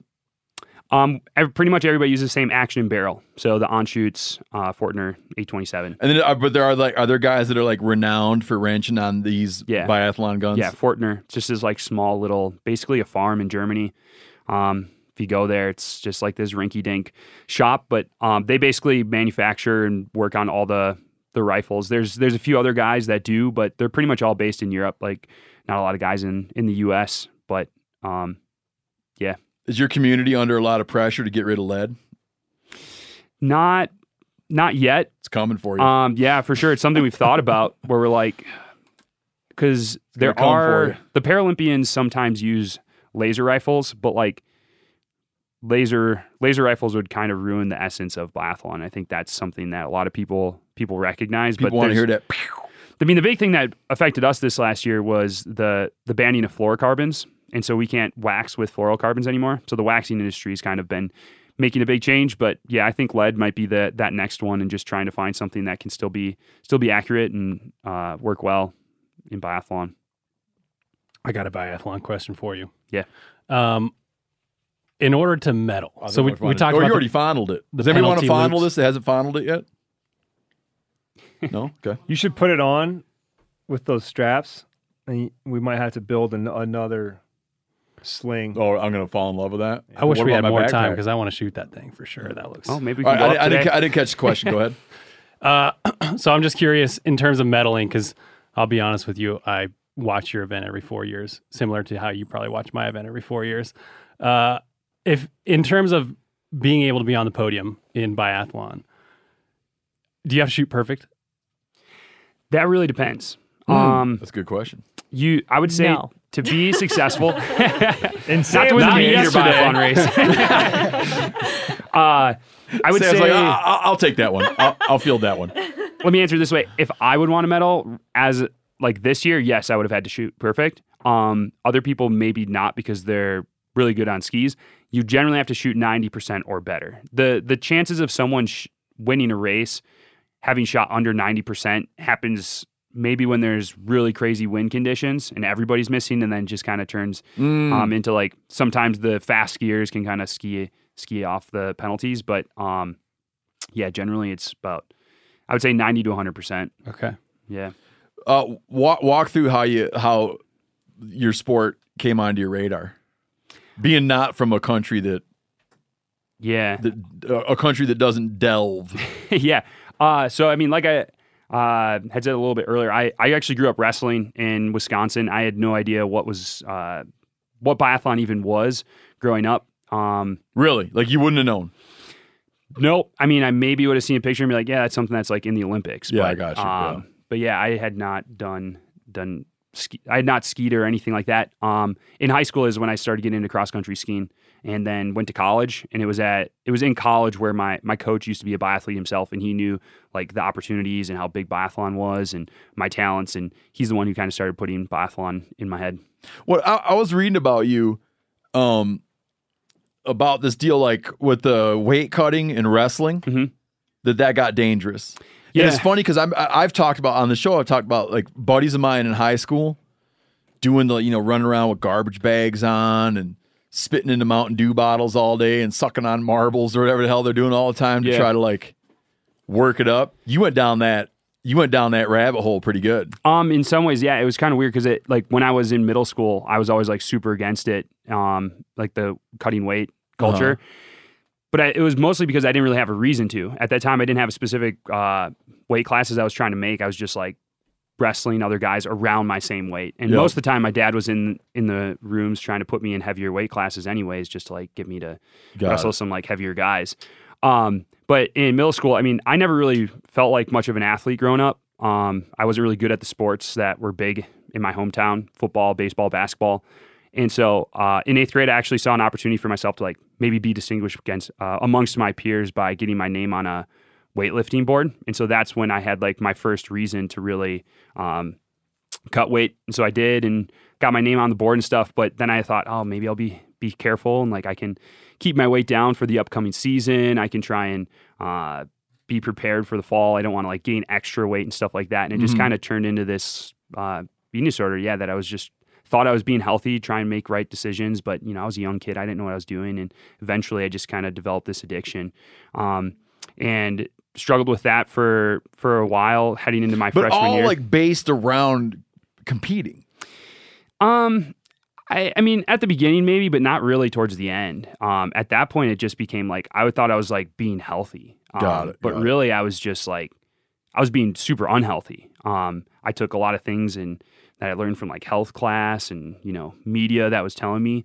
Um, but I was like 13, 14 at the time. I couldn't really know. I didn't really know much of the difference. Yeah. Um, so, Well, now when you look at now that you're you know that you train at such a high level and obviously have access to legitimate professionals, Mhm. do you look back and be like, what in the world? Oh yeah, for sure. Like I look back, I'm like, man, why was I doing that? And like, it's really hard to think about because like at that time you're, um, you're not thinking straight. I mean, like with most addictions, you're just uh, really struggling through something. It was in And your so- teens. Yeah, when I was like, uh, so I mean, it was between my eighth grade and freshman year of high school.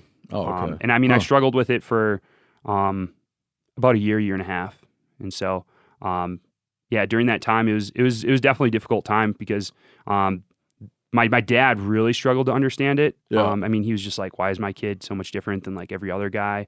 Um, just not eating food and stuff." And my dad ended up dying in a car accident that that winter that I was struggling with it as well. what Um, age were you then?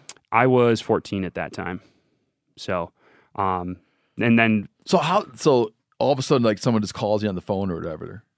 Um, I was actually at school, and my brother and I got called down to the uh, to the office, and we are just like, "Oh, what's going on? Like, why is my brother here?" And then, um, they ended up taking us over to the middle school because that's where my sister was, and my mom uh, told us. At, and they didn't tell you why you're going to the middle school. No, not not at first, and uh, they just like my mom wanted us to wanted to tell us at school because she's like, I don't want them to associate that uh, sort of news like in our house. Well, so but uh, how, what did they? Why did they tell you you're going to the middle school?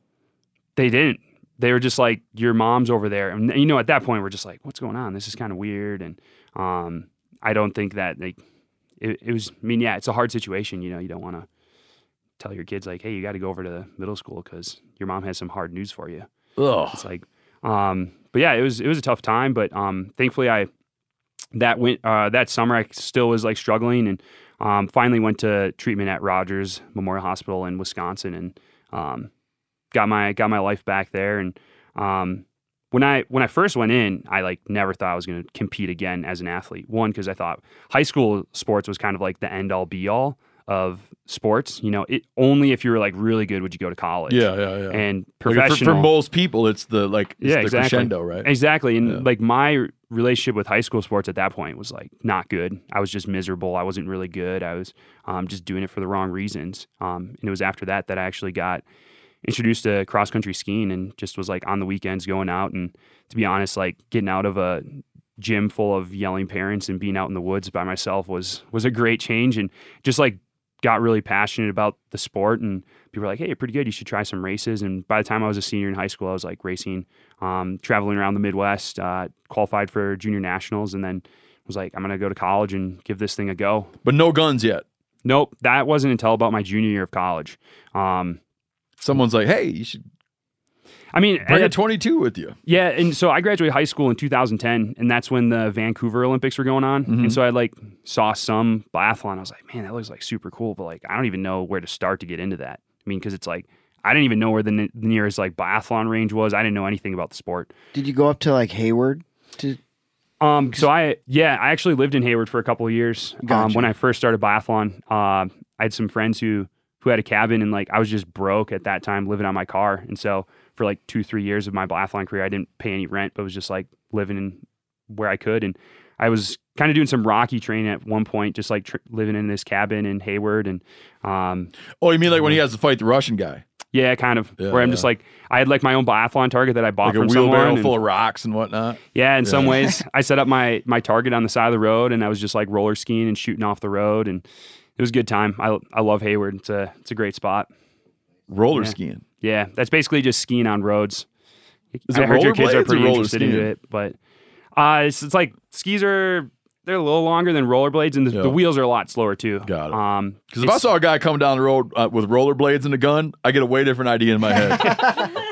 Yeah. than a guy on skis with a gun. Oh, they this- look at purposely make guy. those wheels slow so that there's more friction and more yeah, because if you think like about like how fast cross country skiing is, like you don't want to be out there just like going Yeah. 25 miles an hour. I mean, inline blades are fast, so our our wheels are a lot softer rubber, um, and we use the same same boots that we use on skis um, in the winter and stuff. And then yeah, so it's it's to simulate skiing. Oh, you know, speaking of the wrestling, you know who you might want to fight? It's Chester here. Yeah, He he wrestled. I don't want to fight you. Nah, that- that's kind of behind me now. Yeah, same. Uh, it takes a it takes a lot to piss me off. what? So, what age was it that you first like uh like actually did a biathlon event? I mean, not it doesn't need to be the high level, but you, you went to an event and, and competed. So my first biathlon race was actually uh, over in Minnesota at uh, Elk River, and there was this guy gave me this like old biathlon rifle day before. He's like, basically, this is how you are in position. The position. day before. Yeah, day before, and he's like, all right, go out and send it, and then that's what I did, and that was when I was probably twenty one. That was my So first he's like, time. look through this hole. you Yep, see a pull the little trigger. dot. Yep. Put that on that little thing and shoot. Did Yeah. you do well that first race? Um, I can't even remember honestly. I know I didn't hit a lot of targets, but uh, I don't think I ever dirtied. So that was like a success for me at that point. What's so dirty, dirt, what's dirtying again? dirtying is when you miss all five targets, and so when you when you hit all five targets, that's when it's that we would call that a clean. Mhm. So dirtying's not good. Oh, uh, in, in high wind, are you you're holding off target? Depends. Depends uh, what your strategy is. So uh, if you adjust your sights, we would call that like clicking. So Oh, so you'll do that? Yeah, so if like the, the there's wind flags on the range, and so um like, depending upon what the wind flags are doing, you might click. Do you guys Um, use MOA or what do you use or MRAD? Like what system do you use? Uh, just looking at the wind flags and adjusting. No, no, I'm saying like when you click. I don't think it's oh the no, because same. you okay. Yeah, it's just like I mean, so all I know is like on my rifle, the sight when I so if I come in and the wind flags are s- like straight out, I may have to go four clicks, which is about four bullet holes um, of Okay. adjustment. All So if right. I'm shooting center and I take four clicks, I'm like on the edge or just outside of the prone ring, so it, it can be make a difference. Mhm. Similar to making adjustments on your archery setup. yeah. yeah. yeah, You're not thinking MOA. Yeah, you're just it's. I mean, you have the little lines on your sight that you're like, okay, I moved it that far. Yeah. Yep. Each click is a certain amount. Gotcha. Yeah, Uh, and that was what age again? When you first did your first about competition? 21. But But I what mean- age, what age were you uh, headed for the Olympics? Like I'm trying to figure out like how many years. Yeah. Uh, 2015 is when I graduated college and went full time biathlon. Um, and unfortunately, I like just missed out in Pyeongchang uh, Olympic trials. I got sick and was like the first alternate, so um, didn't go there. But I would say those three years were pretty tough. But um, the biggest thing with that is like the skiing aspect of the sport. Like you have to be a fast skier, and thankfully, um, like through college, I really worked on all my like skiing development and stuff. And so at that point, it was really just about learning how to shoot. Um, which f- to learn how to shoot a biathlon rifle well probably takes about one and a half years to two years of like failing pretty miserably at times and then Mhm. you're like oh i think i got this and then the next day it's like man i can't hit anything and so there's a lot of ups and downs but it's just it takes a lot of persistence and you have to be willing to to not do well for a little while If you right now went in, like what event in the Olympics most closely mirrors the actual skiing part of what you do in terms of equipment and course and all that? uh, cross country skiing is like basically the same thing. So say, so the skis aren't any different. I mean, like, yeah, biathletes are about as close to a cross country skier as you can probably get Okay. in like any other sport. I don't And know if you mean, guys had if your gear was more tweaked out No. for certain. So how would you do? Would you just get smoked in a cross country skiing event? Um, depends your definition of smoked. Like, Like you could hold your own? yeah, for sure. Okay, Um, okay. I mean, talking about like how competitive biathlon is in the Olympics, there's actually a few guys from some nations, um, including one guy from Latvia that I know. Um, he that, actually went to cross country skiing because he it was easier for him to qualify for the Olympics in Okay. cross country skiing than biathlon. So you guys are high test skiers. yeah, for sure. Well, well, I'm trying to sort out the like the shooting end of things and the Mhm. skiing end of Yeah. things, but the skiing is it's top notch skiers. yeah, for sure. Yeah. Is Yeah. there any crossover? Is, is there are there any athletes that do both Yeah, I mean, you definitely can uh, at the Olympics? Like at, at the Olympics, level? not anymore because it's just like really specialized. Yeah. Biathlon does have a little bit different type of skiing. So like our longest race is going to be 20k, uh, which is like 13 miles or something like that.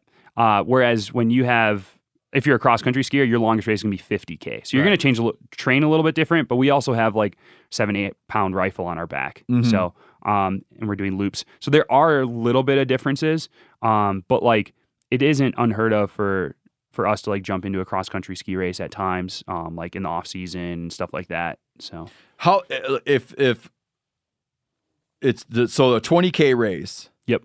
How long would it take you if someone just said like, uh, put your gun on your back and just go ski the ski 20k. Yeah. Uh, depending upon s- snow conditions, I'd say around 45 minutes. Okay. Yeah. And then and then on average in that 20k event, how many shots? I know it's between 1 and 5 for every target depending on how. But let's say like perfect conditions, you're shooting great. How many shots are you can touch off?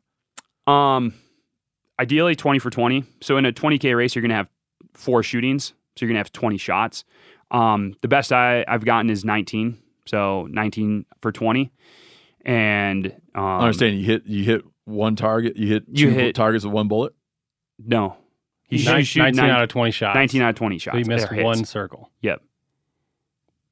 I oh, missed Oh, one if shot. shooting steel. But, Yep. but, He but, rang but the you did- bell but you didn't keep 19 shooting in order to hit it. You can't. No, You only not get in that five race. shots. Yeah. Yeah, you say it should. again. There's five should- targets. There's and you have five shots, and you shoot each one one time. So I'll, I'll explain it. So the oh, I thought you 20k had race. five shots. You had five chances to hit it. You should just No, b- no, no. break it down from start. Yeah, Like, yeah. So exa- so The for start of so the with the range, so the range is set up with the targets are at 50 meters, Yep. and each point, which would be like each shooting lane, has five targets. And so every time you come in, you're taking five shots at those targets. If you hit the target, it goes from black and turns to white. So you know you hit it. And if you miss it, it just stays black. So you could get up there and whiff all five of your shots Yep. on one target. Yep. But okay, I see. And that's what we call dirting. Yeah. So it's like- either way, you're you're dumping when you stop, you're dumping five rounds. Yep, exactly. I'm with you now. And so, so say I come in and I hit four of those five shots. That one shot that I missed, I get penalized. And so, I in the 20k race, which is the individual, you get one minute added onto your time. So, say I finish the race in 44 minutes, I'm gonna there's one minute added on, so my race time is then 45 minutes. I'm with you now. So, so say you, then with a 20k race, there's two prone shootings and two standing shootings. So you have 20 shots total and Yo. five shots at each shooting. man, I really feel like you should commit yourself to, to trying to do one more Olympics, man. That's what I was going to say. This this story's Four got so more much grit. yeah, because then when they make a movie about it, like you'd be like one of the Jamaican dudes won the or they didn't win. Oh, cool runnings. Yeah, they didn't win the Olympics. They just Yeah. went to it. Yeah. With the bobsled? It- maybe it'd be more like a Miracle 1980 on ice. Oh, There you go. Yeah.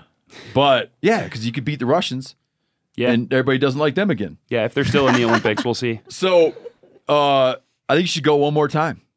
Like, Like I said, if I've it's probably some- it's, it's not entirely up to what you decide though, right? Like you got to like earn your spot again.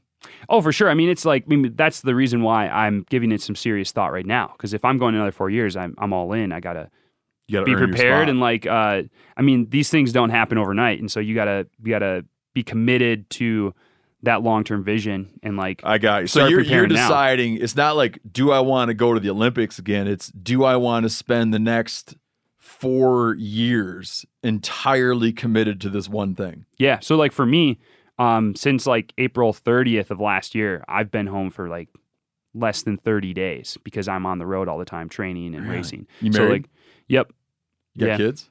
no How long you been married? uh, about three and a half years now What's the story with that? How'd you meet her? Met her at the bike shop that i worked at in duluth minnesota during college and she was working there before she went to med school and we just hit it off Really? Yeah. That's good. so Huh. but like I left November 10th of this last year and I was in Europe until I went to Beijing. So through Christmas and then I came home for one week and then after that week I've been now back on the road since um, for about 4 or 5 weeks. And so I mean just all in all it's it's a lot of time on the road. Any endorsement deals in your world? Yep. Oh, Yeah. there are. That's Yeah. good.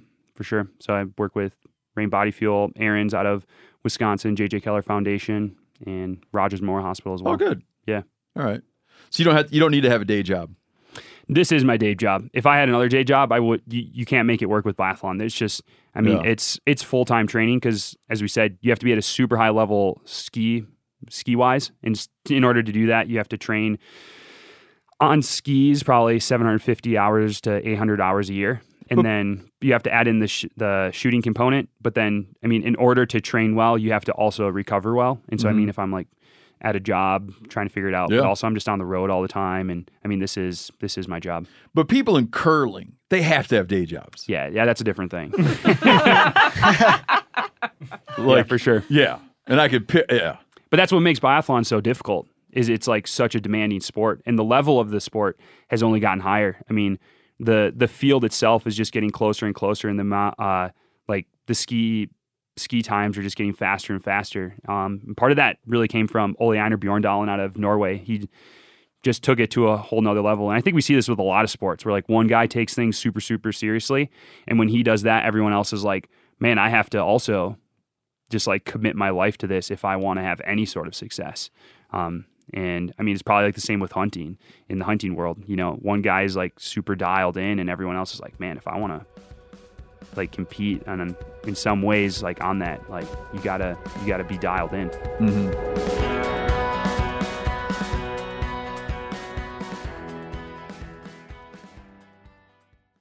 Did you know Rocket Money can cancel a subscription for you? They'll even alert you when there's been an increase in a subscription price and negotiate rates for you.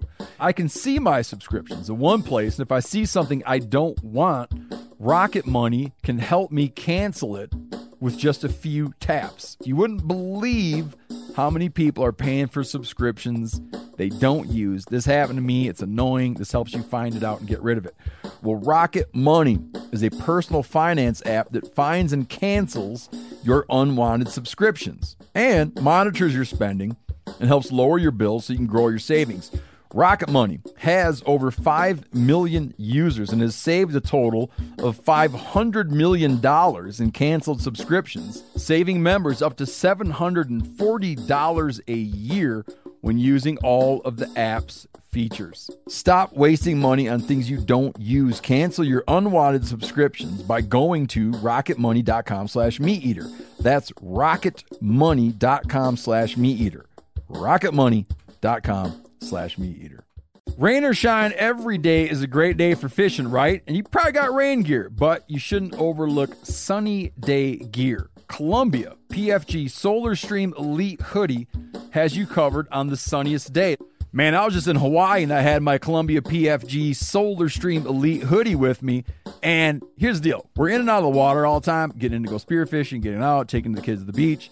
I'm not going to mess around all day putting sunscreen on, then having to get washed off. I just run a hoodie. I mean, who wouldn't trade a sunburn for a trophy fish? But why do it if you don't have to, especially when this Solar Stream Elite hoodie is built with broad spectrum UV protection? We're talking UPF 50, and it has airflow so you don't overheat. And what's the alternative?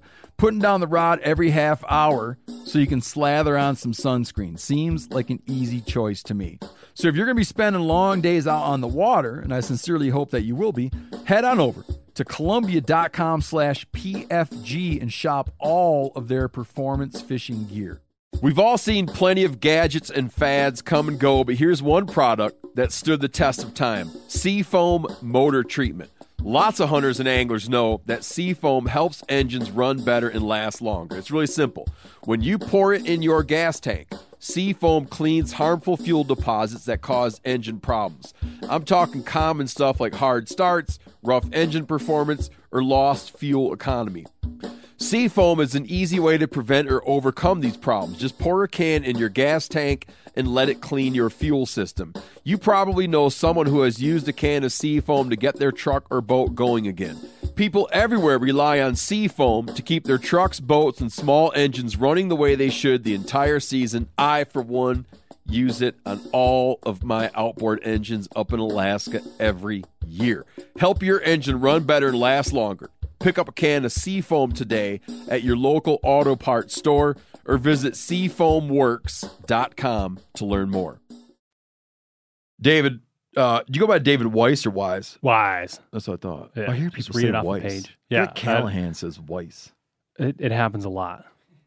To the point where I've just given up on correcting it. I'm like, if you want to call me Weiss, call me Weiss. Did you guys bump into each other at the Olympics? No, not this time around. No, but you're in Zhangjiakou, right? Yeah. Yeah. So we were in the same village, but there's a lot of people there. Did you know each other before today? No, we just met. Oh, so you might have bumped into each other, not knowing it. Yeah, we might have walked past each other in the village and not even known. It's possible. Huh.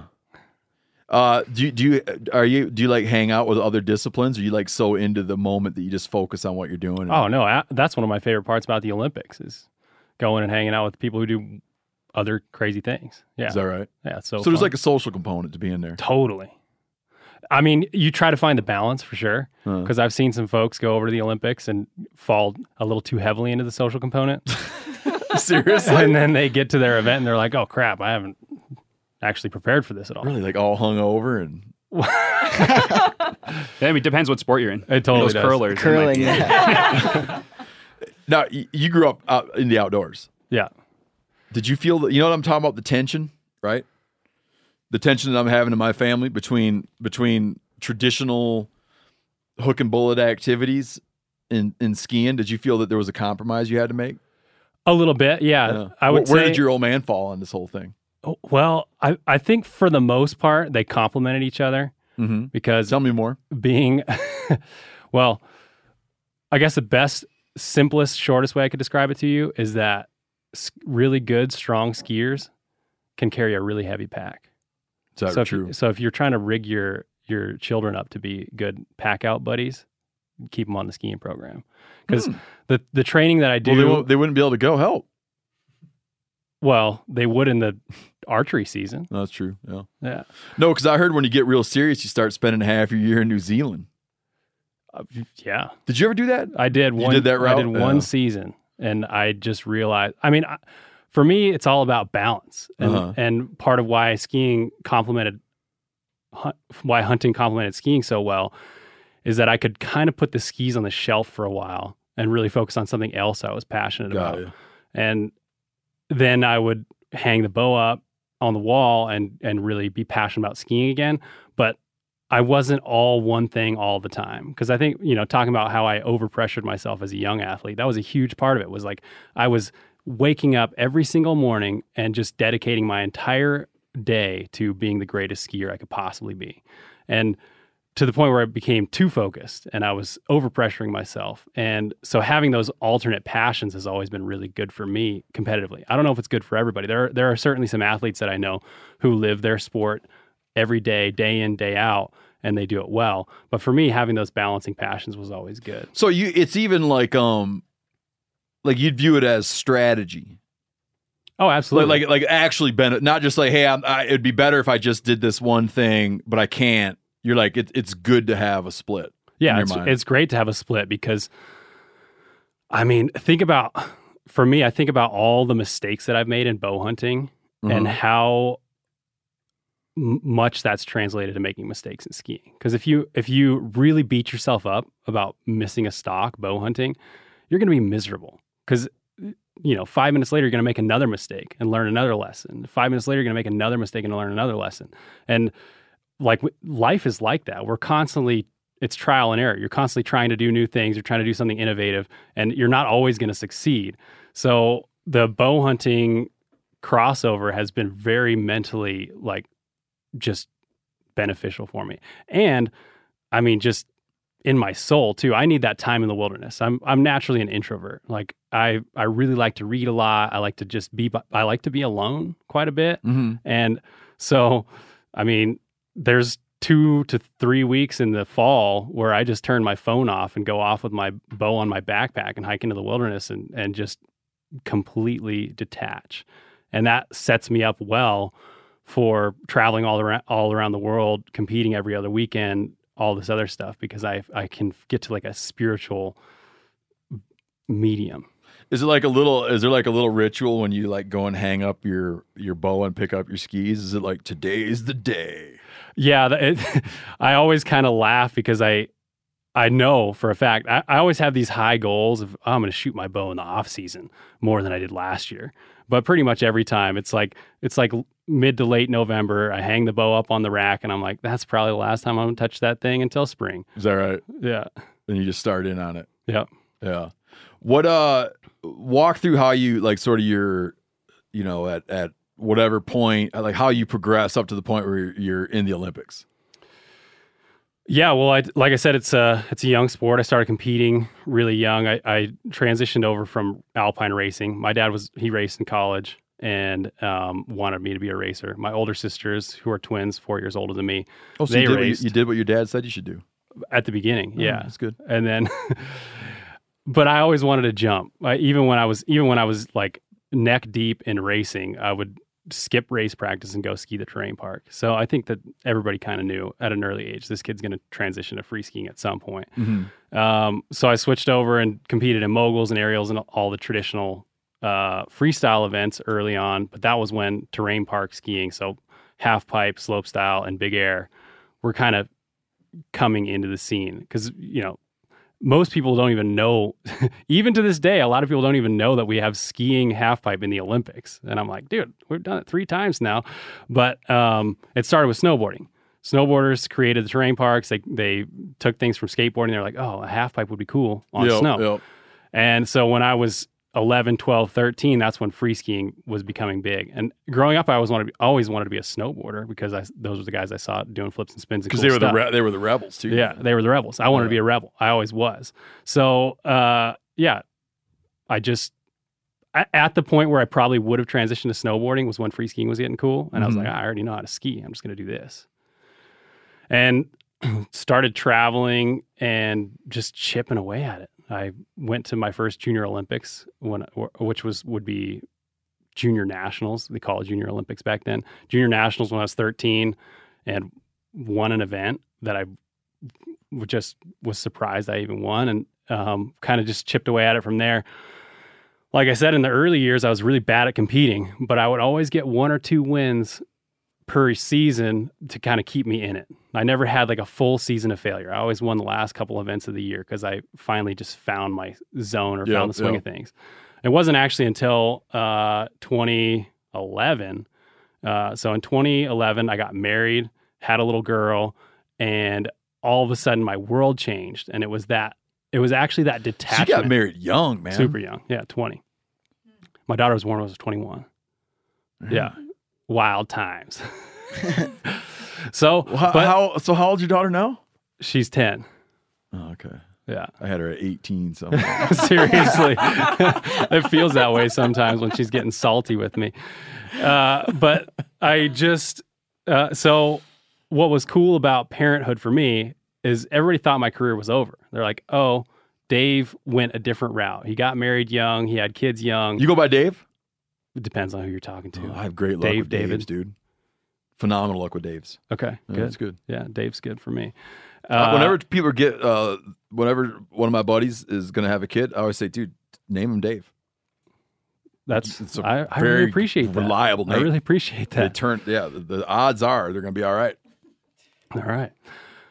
I went from over focusing, over pressuring myself, wanting to be the greatest skier of all time, and never performing well in competitions to this whole new aspect of life where I kind of realized this whole game I play on a pair of skis doesn't really matter. It doesn't matter as much as I thought it did.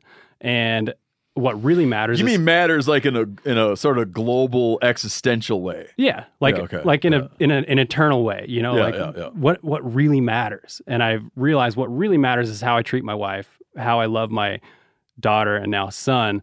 And all all of a sudden the pressure was off for skiing Hmm. and I started seeing it as an opportunity rather than a necessity.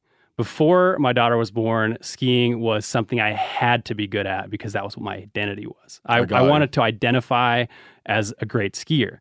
And then when I just decided to identify as Dave, the human, who's a husband and father, skiing became like something I did more nonchalantly, Mhm. nonchalantly. And yeah. Uh, that's when my string of success started. I just started cruising. I was enjoying it. You know, I got, uh, a friend of ours, Mo, he expressed something similar to me that uh, once his once he had his all he ever did was work, right? And then once he had he got married and had a kid, he felt more like um like when he went to work, he stepped into a role, and it just changed. It, it changed for him. It got better.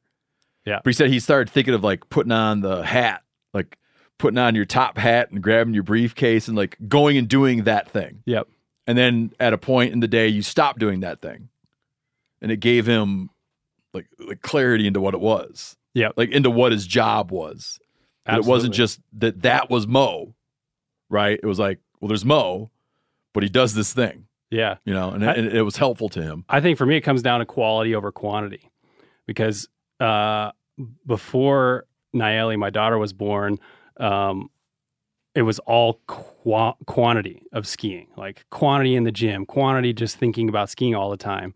And there wasn't a whole lot of quality there. I wasn't as I wasn't as focused training for skiing as I had to be when I had to wear the two different hats. Mhm. I would come home from training at the gym or whatever, and I would take the skier hat off and put on the husband and father hat.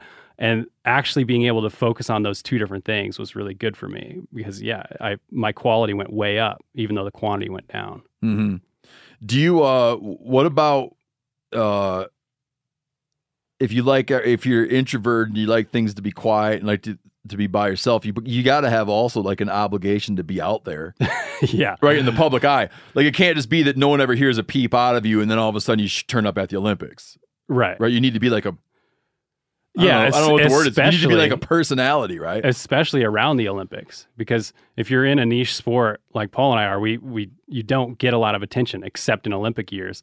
So it's kind of daunting how much attention you do get in those years because you're like, wow, I have 12 interviews scheduled this week. Last year I had zero, and Because they want you to market. They want you to market the competition. Yeah, They want you to market the Olympics, like in general. yeah, and you right? want to market your sponsors. Your sponsors want you to market them. You want to market yourself. There's so much that goes on. It's it's a very focused time of doing a lot of media and stuff like that. And actually, that's where my like deep addiction with hunting kind of came into the picture. Was after I won gold in 2014. I was stressed out and overwhelmed by all the attention. The the introvert in me was just like, dude, you got to stop. In what form did the attention come? Interviews. going to sh- like going to weird stuff like doing a lot of interviews like i got to go on ellen the ellen degeneres show like things that are totally outside of a professional skier's She's a big animal normal rights person. yeah Did you guys get into that? no we didn't they they very You didn't hey, I got a very hey, staunchly you, told you, me you not didn't to say like, into hey, I got a question for you. I, I would have loved to have had the time those those shows are produced down to the second Oh, sure. It's yeah, crazy. So, yeah, I, I was just overwhelmed. Uh, like I went to Oscar parties. Like they treat you for a What? couple weeks, especially when you win gold. They treat you for a couple weeks like an A-list celebrity. Who's they? the, the Hollywood The media. or the media or the, the the the people of the United States? For and you got, and it, so you got a manager comes in and they like, are you fielding the the inquiries? Hopefully your agent or somebody else is, because if you were fielding all the inquiries, it would just drive you to the, into the ground. So you're like, no, no, no, yeah, I'll do that. No, Yeah, no. And then like, exactly. you got to do this. And there's and I, I guess for me not to do this especially because I was young. I was like, well, I'm going to do it all. I'm going to do everything because my I know my windows is tight here, so I have to do all these things. They all seem like great opportunities, and I just wore myself out. Mm-hmm. What'd your wife think about all that? She, she, you'd have to ask her, but I think she was pretty worn out too. She didn't like all that. I mean, she she was riding the wave along with me. She went to the Mm-hmm. Oscar parties with me. She went to do this stuff. Oscar parties. Yeah, it was it was wild. It was a wild time. I said no to all those things the second time because I, I I felt like Yeah, I just did play it. just play my last interview. Paul, Yeah. you taking notes? Because when you wi- win the When you come back America's first time, medal Yep. in biathlon, You're gonna need to it's be remember two all this weeks shit. of hell. I mean, yeah, I, I guess, but I totally sympathize with him where it's like people come out of the woodwork and they're like, man, you haven't cared about me for like the last two years. They come up, they care about you for about three, four weeks around the Olympics, Yep. and then they just like drop off face of and earth. they, they do a good they do a really good job speaking to my old young self after I won gold in 2014. They do a really good job of making you feel like they actually care about you. Mm-hmm. And so it's really hard to say no to a lot of things because you're like, oh no, this person really cares. They did their research, they know all about my backstory. And the reality is, yeah, you kind of have to go in knowing this person doesn't really care about me. They only care about what they can get from me in this moment. So, anyways, back to my long-winded Well, story we, I'm ca- telling we here. care about you guys. We appreciate Yeah. that. Yeah, you know what? I want you to come. we need to do the math and find out what day is the most far away from the Olympics. And we'll go sturgeon spear. And you guys can come back that day. Okay, so back to the bow hunting thing. Uh, Remy saw, who's a lifelong friend, saw that I. You guys are both from the same state. Yeah, we're from Reno, Yeah. and uh, he saw that I was stressed out, and he's like, "Here's a bow. Just, just, I think this will be good for you." And like the meditative aspect of shooting, I really fell in love with because I was just a recreational hunter. I would hunt, eh, especially living in Nevada. Basically, I would just hunt when I drew tags Mhm. on the rifle side of things. And then I got, I just fell in love with the sport of archery, and it was, it was really grounding for me during that crazy time. And then I was like, oh well, now I can shoot. I might as well hunt. And the seasons fit better. Everything fits better Oh yeah, yeah, yeah. because archery season in Nevada Get cracking. Oh. starts eight, August first. Yeah, dude, still like 109 degrees out. Yeah, it's, it's so it fit perfectly. So that's why, you know, skiing doesn't really detract from hunting, and hunting doesn't really detract from skiing for me. There are certain tags that I can't put in for yet because I'm still competing, but uh, they definitely complement each other. yeah, like the mule deer ruts out. Yeah, I've never shot a running rutting butt with my bow. Maybe it'll you gotta happen get it in. You got to get it in when the getting's good. Yeah, Uh, so you put in for tags all over the place now. yeah. Each year I put in for a new state. Yeah. Along with all the other ones, I'm sure you guys have have experienced that progression. It's oh like, yeah. So you call up Huntin' Fool and be like, "Listen, man, I can only hunt in like August, September, early October. yeah. Where can I go? What do and, they got? and what, are do the they got for me? Yeah. Yeah. Where do you live now? Still in, in Reno, just outside Reno and Verdi. How far from where you grew up? Uh, 20 minutes. Huh? Yeah. You, your uh, folks still there? Yep. Are they all proud of you? You have Yeah. national, uh, national state David. Oh yeah, David Wise There's Day, right? yeah. The, no, the community, the Reno Tahoe community, is very proud of me. In 2014, after I won, uh, the governor at the time declared David Wise Day. So every February 28th, just remember that it's David Wise Day. I will. do Is- something cool. Is it hard for you to go out around town? No, no, it's. I mean, yeah, there people come up for autographs and, and photos, but it's not like that doesn't hurt my feelings. Did you like COVID because you had the mask on? I mean, let me be honest. The the level of fame that we're talking about for me versus the level of fame for somebody very famous is I'm not talking about. so I'm talking minuscule. about in your town. yeah. Well, in my even in my town, it's like it's like once a week. It's not like every single meal I go out for. I see. And we kind of live off in the woods. Like we eat we eat at home most of the time, mostly cooking wild game. So it's Yeah. so we don't we don't eat out very much. So maybe every time I go and eat out, somebody comes up to me for and you do all your best work with a helmet and goggles. Yeah, exactly. So- it's not like I'm I'm, unless I'm you're not that in a helmet. recognizable. Yeah, no, I got. I, I have the the funniest experience that I have is usually when I'm getting my oil changed or you know at the sandwich shop. People will just stare at me with that like, where do I look- know you, you from? look like that skiing dude. No, they don't even know that. They're like, I know you. And they'll say that. They're like, did we grow up together? Did we go to school together in elementary school? Where do I know you from? And it, that's just kind of funny for me. Uh, do you cook in your house? Yeah. Does your wife Uh, cook much? She cooks mostly. Oh, she does. Yeah, She, th- like- she there's kind of wild- a she running- cook- she'll cook with wild game. Yeah. She like Oh, to yeah. hunt. She she will. She'll tolerate hunting. She like I put her in for tags for rifle tags. I'm like, all right, babe, you drew this tag. Let's go.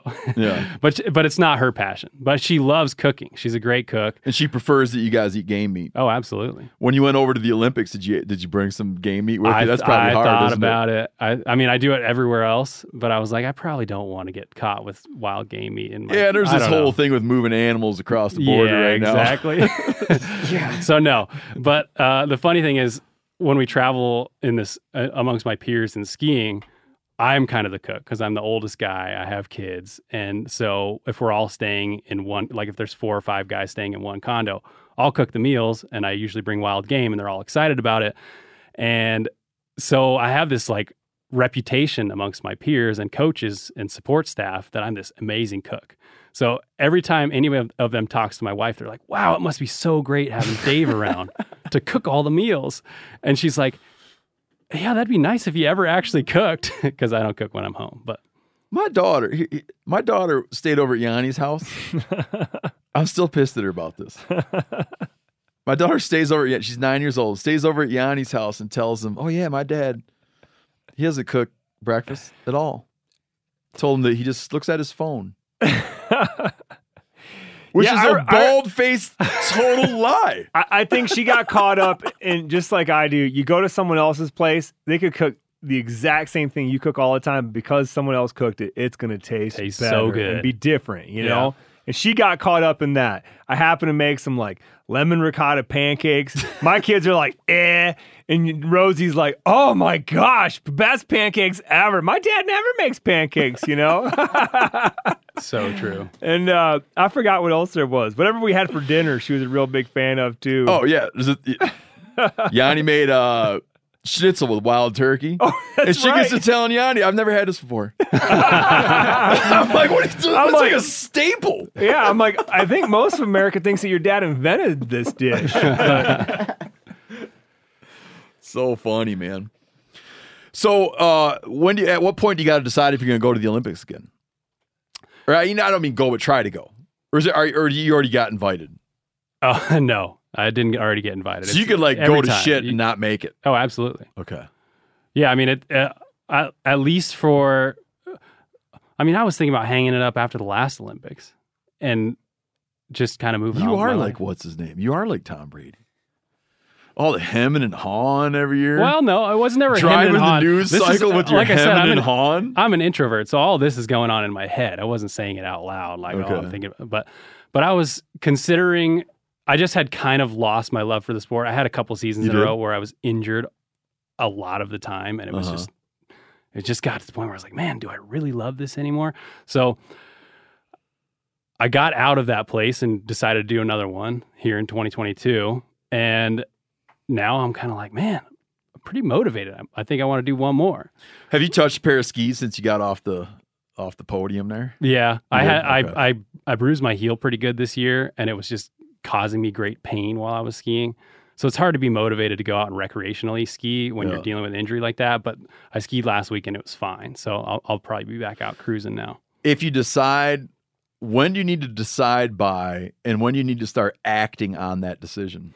Oh, it all comes down to your talent level, uh, or in some in some ways, um, because I know for a fact that I'm not talented enough to not stay in it for the next four years Okay. and try to make it four four years from now or three and three quarters years from now. So if I'm going to go for another Olympics, I kind of got to stay in it, stay competitive, be training, be doing all the same stuff that I've been doing. Starting when?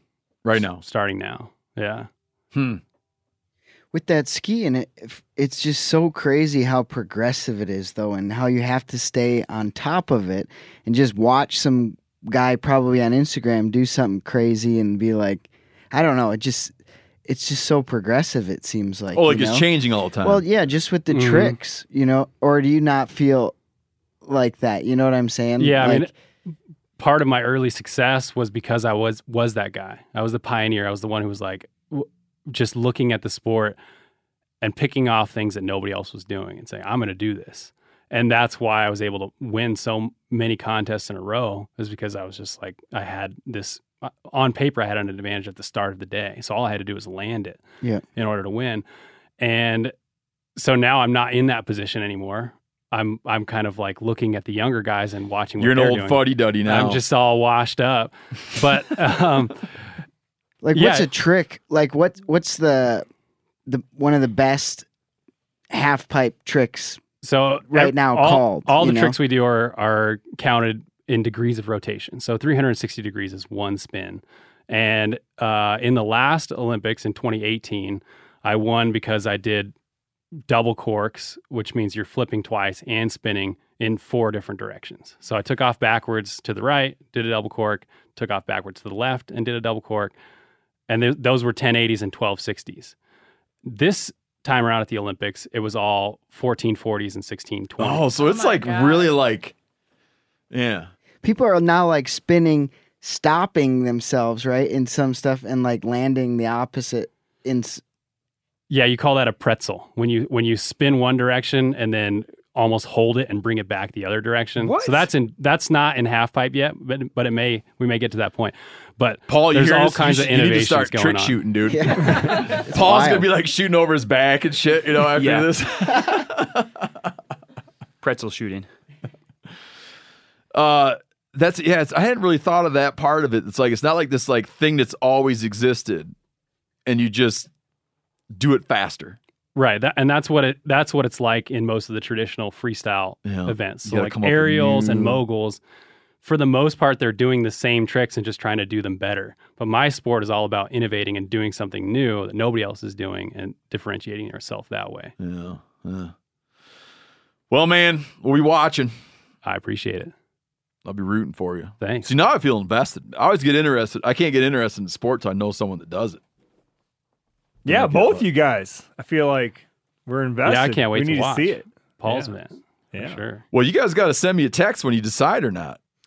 Paul, how does the uh, average uh, Joe American uh, get to watch like your next big race, or just biathlon in general? Like, is there a streaming service or a website that you recommend? Yeah. Um, I think the easiest way is Peacock. Peacock generally has all of the the races live. Uh, if you have a VPN, you can watch it on uh, Euro Eurosport, or if you go to biathlonworld.com, they have live broadcasting on there as well. Um, NBC Sports at times does have it, um, but Peacock is generally the easiest, or Eurovision as well. And that's the same for my sport too. Peacock is a really good way to tune in. When's the next big? I think everybody has Peacock now because of the Olympics. Yeah. When's the next big showdown? Our first World Cup this next season, so we just wrapped up. Um, I was in Norway a week ago, and that was our last World Cup of the season. And our next World Cup for to kick off the 2022-23 season will be in Sweden on I think November 28th. Is our Oh, so you got a long break right now. I have I have about a month break, and then I got to get back to training. Yeah. yeah, So, Okay. yep. You guys call it a shootout, a showdown? What do you call it? World Cup. Oh, okay. Shootout sounds way better. Yeah, I was gonna say I think like a biathlon shootout Quick sounds way cooler, or showdown even. Like, Yeah, yeah. yeah.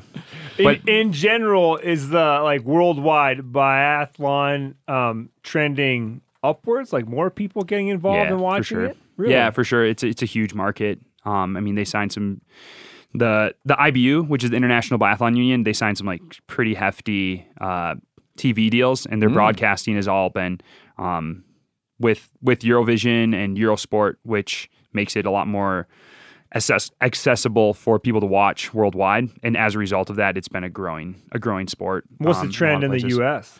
Um, that I don't know statistically. It's definitely growing. Probably not as much as other other countries. Like, um, but the IBU is definitely trying to target those uh, different markets that aren't quite as big yet, like including Finland, which is more historically a cross country uh, nation. But yeah, they're definitely growing. It seems as if just in Bozeman here, I hear more chat about the s- the sport. Yeah, because that Yeah. place up there's that place up the road that does all the. Crosscut. They got like Yeah. crosscut. They got all the. You go down there and there are people shooting away and. Yeah, so Crosscut Mountain Sports here in town, uh, they just put in a brand new 30 point range, which is like a regulation size range to hold international competitions. And they're currently starting a uh, fundraising campaign to build a full training center and lodge and everything else like that, which is super exciting. Um, so it's going to be a really sweet facility once once they get that put in. And so, yeah, it's if you're in Bozeman, you should definitely definitely go check it out. Uh, how, how do people find you? Are you active on social media? I am. I'm on Instagram, Paul T. Schommer. Um, that's my main my main one. Otherwise, S C H O M M E R. that's correct. And then I also have a website, paulschommer.com. I don't I don't update it a whole lot, but They every can once in a find while. out. They can drop you a note. Be like, hey, Yeah, if you really for sure. want to shoot good. Yeah. I'm- Yeah. I think I mispronounced your name when I was introducing you at the start all of the show. Yeah, it's okay. What, what's what? How, what's best way for people to find you, David? Same thing. Instagram. Uh, my skiing page, just my personal skiing page, is Mr. David Wise, Mr. David Wise. And then if you're interested on the, in the hunting aspect of things, I post that all on Wise OTG, which is short for Wise Off the Grid. And I'm on. YouTube too. I, I vlog here and there. I'm not super consistent about it, but I I do hunting and skiing stuff on the vlog. And how on do they find that? That's at Mr. David Wise as well. Mr. David Wise. Mr. David Wise. All right. Well, guys, thanks for coming on, man. Thanks for having us. I'm pulling for your asses. Don't let me down. You thought you felt pressure before. Dude, I, I, I can't wait to look back on this and be like, you know when Paul decided it was when he was sitting there at the Mm-hmm. Yeah, meter? and MeatEater, Bozeman. But He got Then he went about on to that be the Jamaican first bobsled ever- team and went on. And yeah, man. I took the- think. I took the think. podium. I mean, honestly, even if we did it without the skis, we should maybe try to do another little MeatEater get together, so you could just like shoot that rifle. It's a real joy. oh, I'd like to shoot the rifle. Yeah. I'd- Bring I'd your like to kids up too. shoot the rifle. I want. I'm bummed I missed out. I don't want to bring my kids because then what if they get into it? That sounds And really terrible. more- More weekends away. What if they get into it and it's a weekend thing?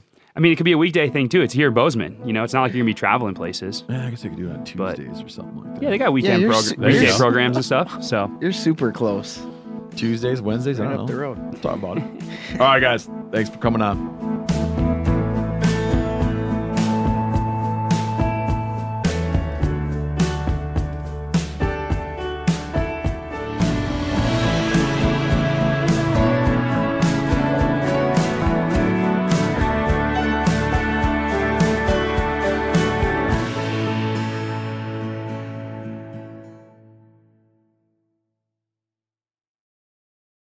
Outdoor adventure won't wait for engine problems. Things like hard starts, rough performance, and lost fuel economy are often caused by fuel gum and varnish buildup. Seafoam can help your engine run better and last longer. Simply pour a can in your gas tank. Hunters and anglers rely on Seafoam to keep their engines running the way it should the entire season. Pick up a can of Seafoam today at your local auto parts store or visit seafoamworks.com to learn more. Hey, if you follow wildlife news at all, you're probably aware that the island of Maui has an incredible abundance of axis deer, so much so that they're causing ecological damage. Well, Maui Nui venison is thinning out some of those axis deer herds and delivering venison sticks and fresh cuts to your door. Visit MauiNuiVenison.com. That's M A U I N U I Venison.com. Use promo code MeatEater for 20% off your order.